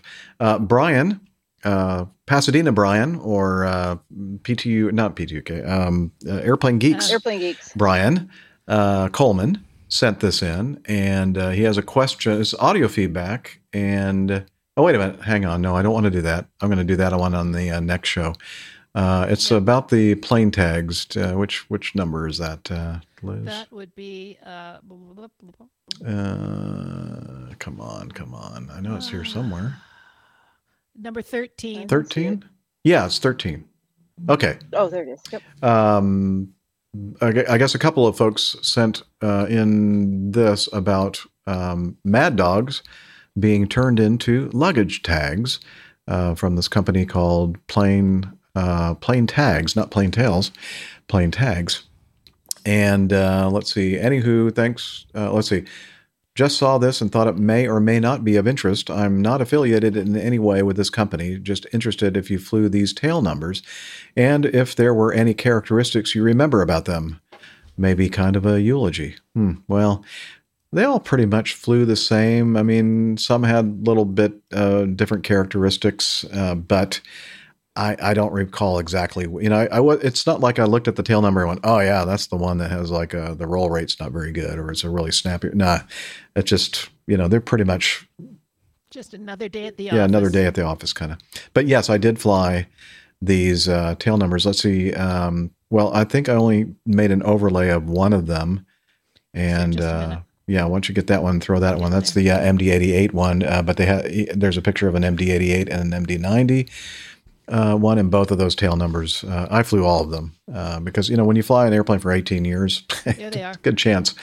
Um, so I was going to say, Like, it would never have been flew unusual if, Yeah. yeah, unusual if you I didn't missed like one. that one. So yeah. I turned it So there's down. the uh, MD88 uh, tag um, from plane tag from Genuine Skin, uh, number 504 of 5000, tail number 982DL.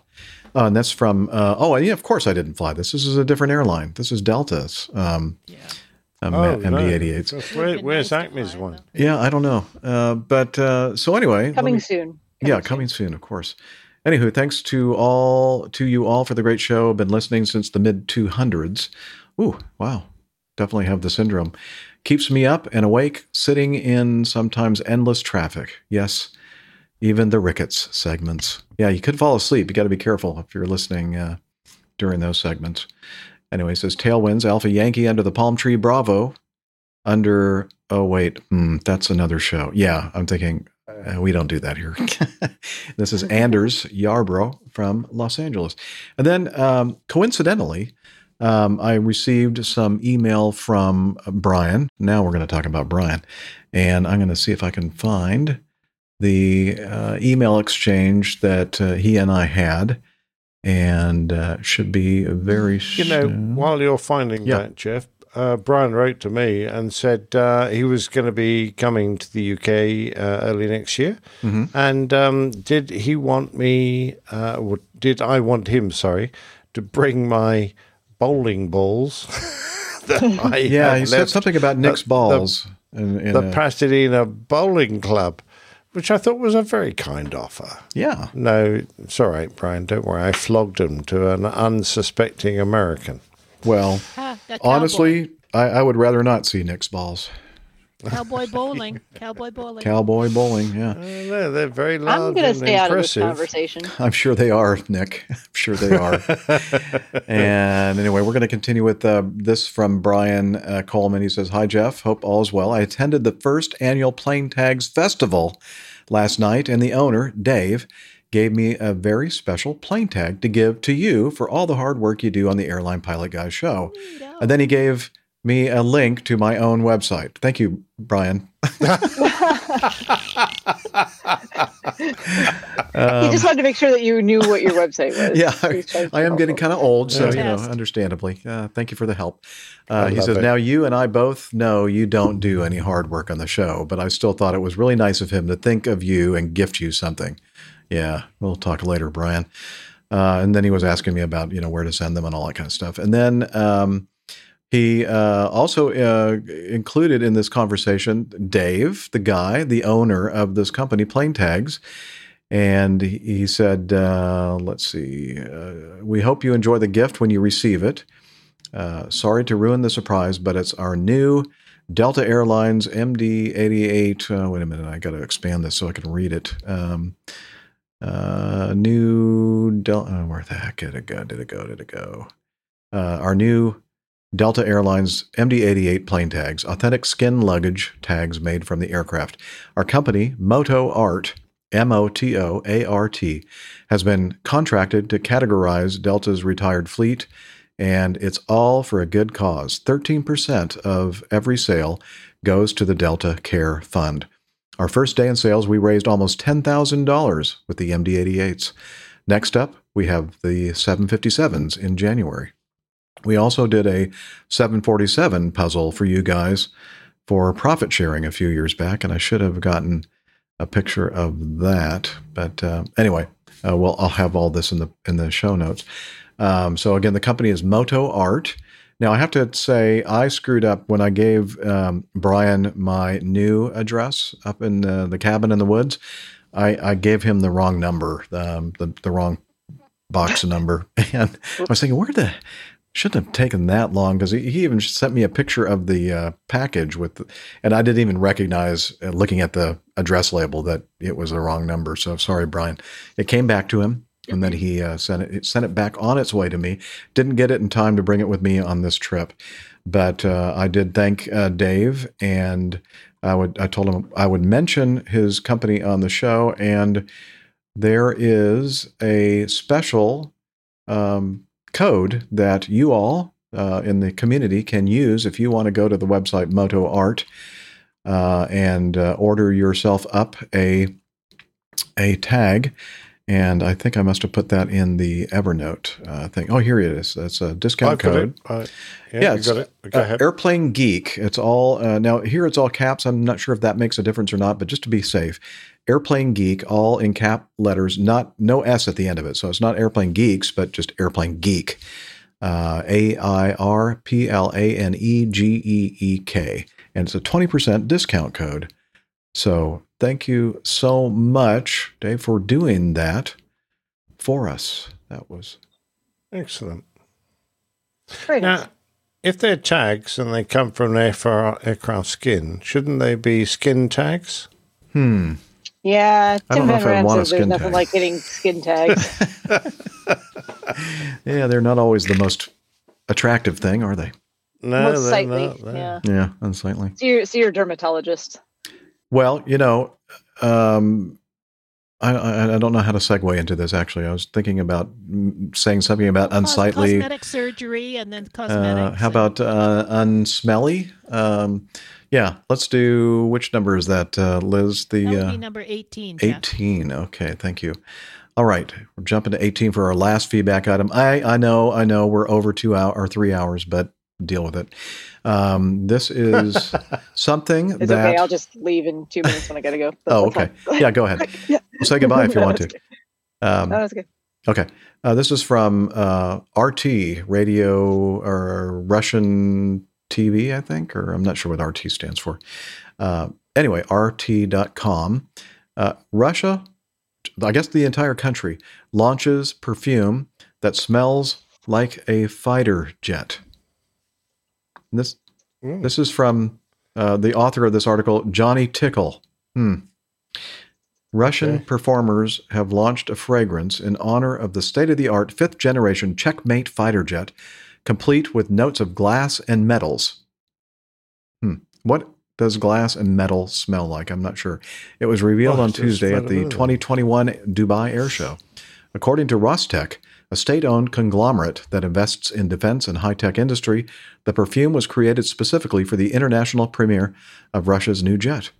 Here's a quote from Rostec The fragrance notes combine the scents of glass, natural leather, and metals used in the construction of the aircraft's fuselage, engines, and cockpit, noting that the performers used original samples from the plane in combination with light nuances of juniper, patchouli, and oak moss.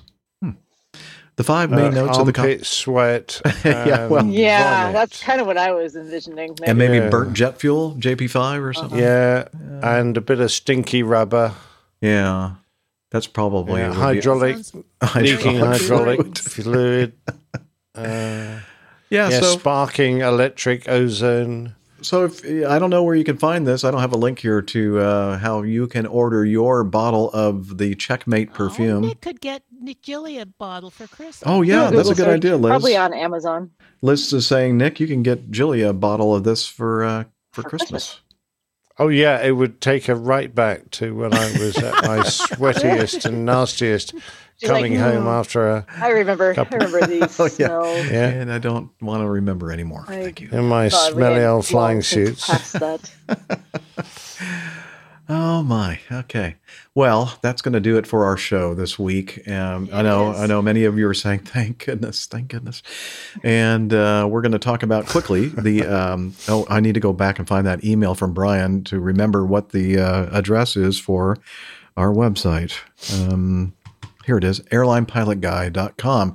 Check it out where you can find information about the crew and the community and the community calendar and the plane tales and the library and merchandise and uh, ways to contact us, SpeakPipe, that kind of thing. All kinds of good stuff there on our site. Please check it out. Air, pod, oh, yeah. We have podcasts on there too. But most of you are probably subscribed via your podcast client software, or maybe just watching the YouTube video. I don't know what the heck you're doing out there. But whatever it is, keep it up. And Eight million. uh, let's see. We also are on social media. And Steph, we're so Yes. glad that you're back. and tell us Yeah, I'm about back. the social All medias. right. Real quick, where you can find us on Facebook, facebook.com slash airline pilot guy. We're also on Twitter. We're at APG Crew and find our individual Twitter information pinned to the top of that page. You can also check out Nick's lovely artwork on Instagram. We're APG Crew. And if you really want the deep dive into the social medias, please check out Slack. All right, we'll do that. And if you need to go, Steph, bye. Yeah, I'm going to say cheers, y'all, and I'll catch up with you guys in just a little bit about next week. And Okay. um, I'll see the rest of y'all very soon. Very Love good. Very good. Bye. All right, bye. All right, so uh, let me see if uh, Hillel made it to Houston. Uh, let me see if I can find the uh, fader for the. He was uh, there for a second. Okay.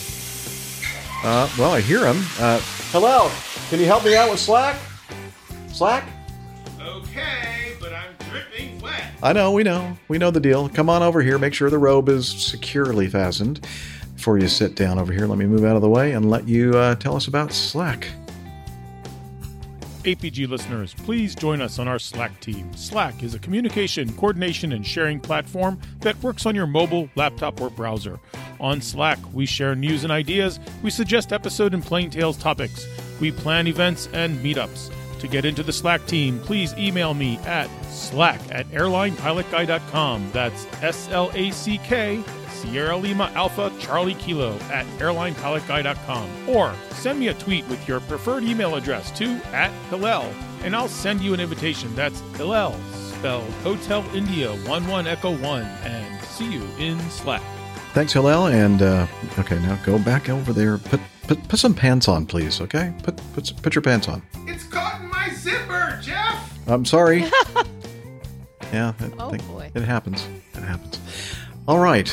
And uh, also, we want to say a big thank you, a big round of applause for our producer, director, my assistant, and uh, the person that does 99% of the work on this show. And her name is Liz Piper. She's in Toronto, and we love her. Absolutely. Well done, Liz. Thank you. And yeah, that's it. One more show between this and the 500th episode, and uh, we look forward to seeing you all. Check it out um, on in the uh, show notes if you want to get a room at the uh, Renaissance Concourse Hotel. Get a room. And until next time, wishing you all clear skies, unlimited visibility, and tailwinds. Take care and God bless. Bye, everybody. Bye, everybody.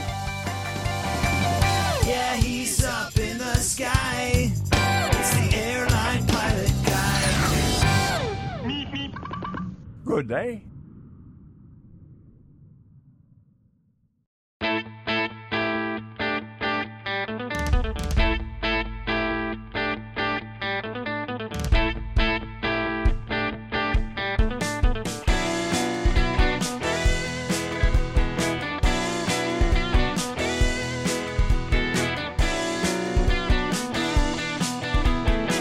I used to be such a good, good pilot till I started APG. I opened doors for little old ladies, I helped them to their seats. Airline pilot guy, I fly America. Oh, airline pilot guy, he can land in heavy fall. I got no friends cause I'm always flying. I just don't have the time. But I can land this old plane. I can land it just fine. Airline pilot guy. I fly America.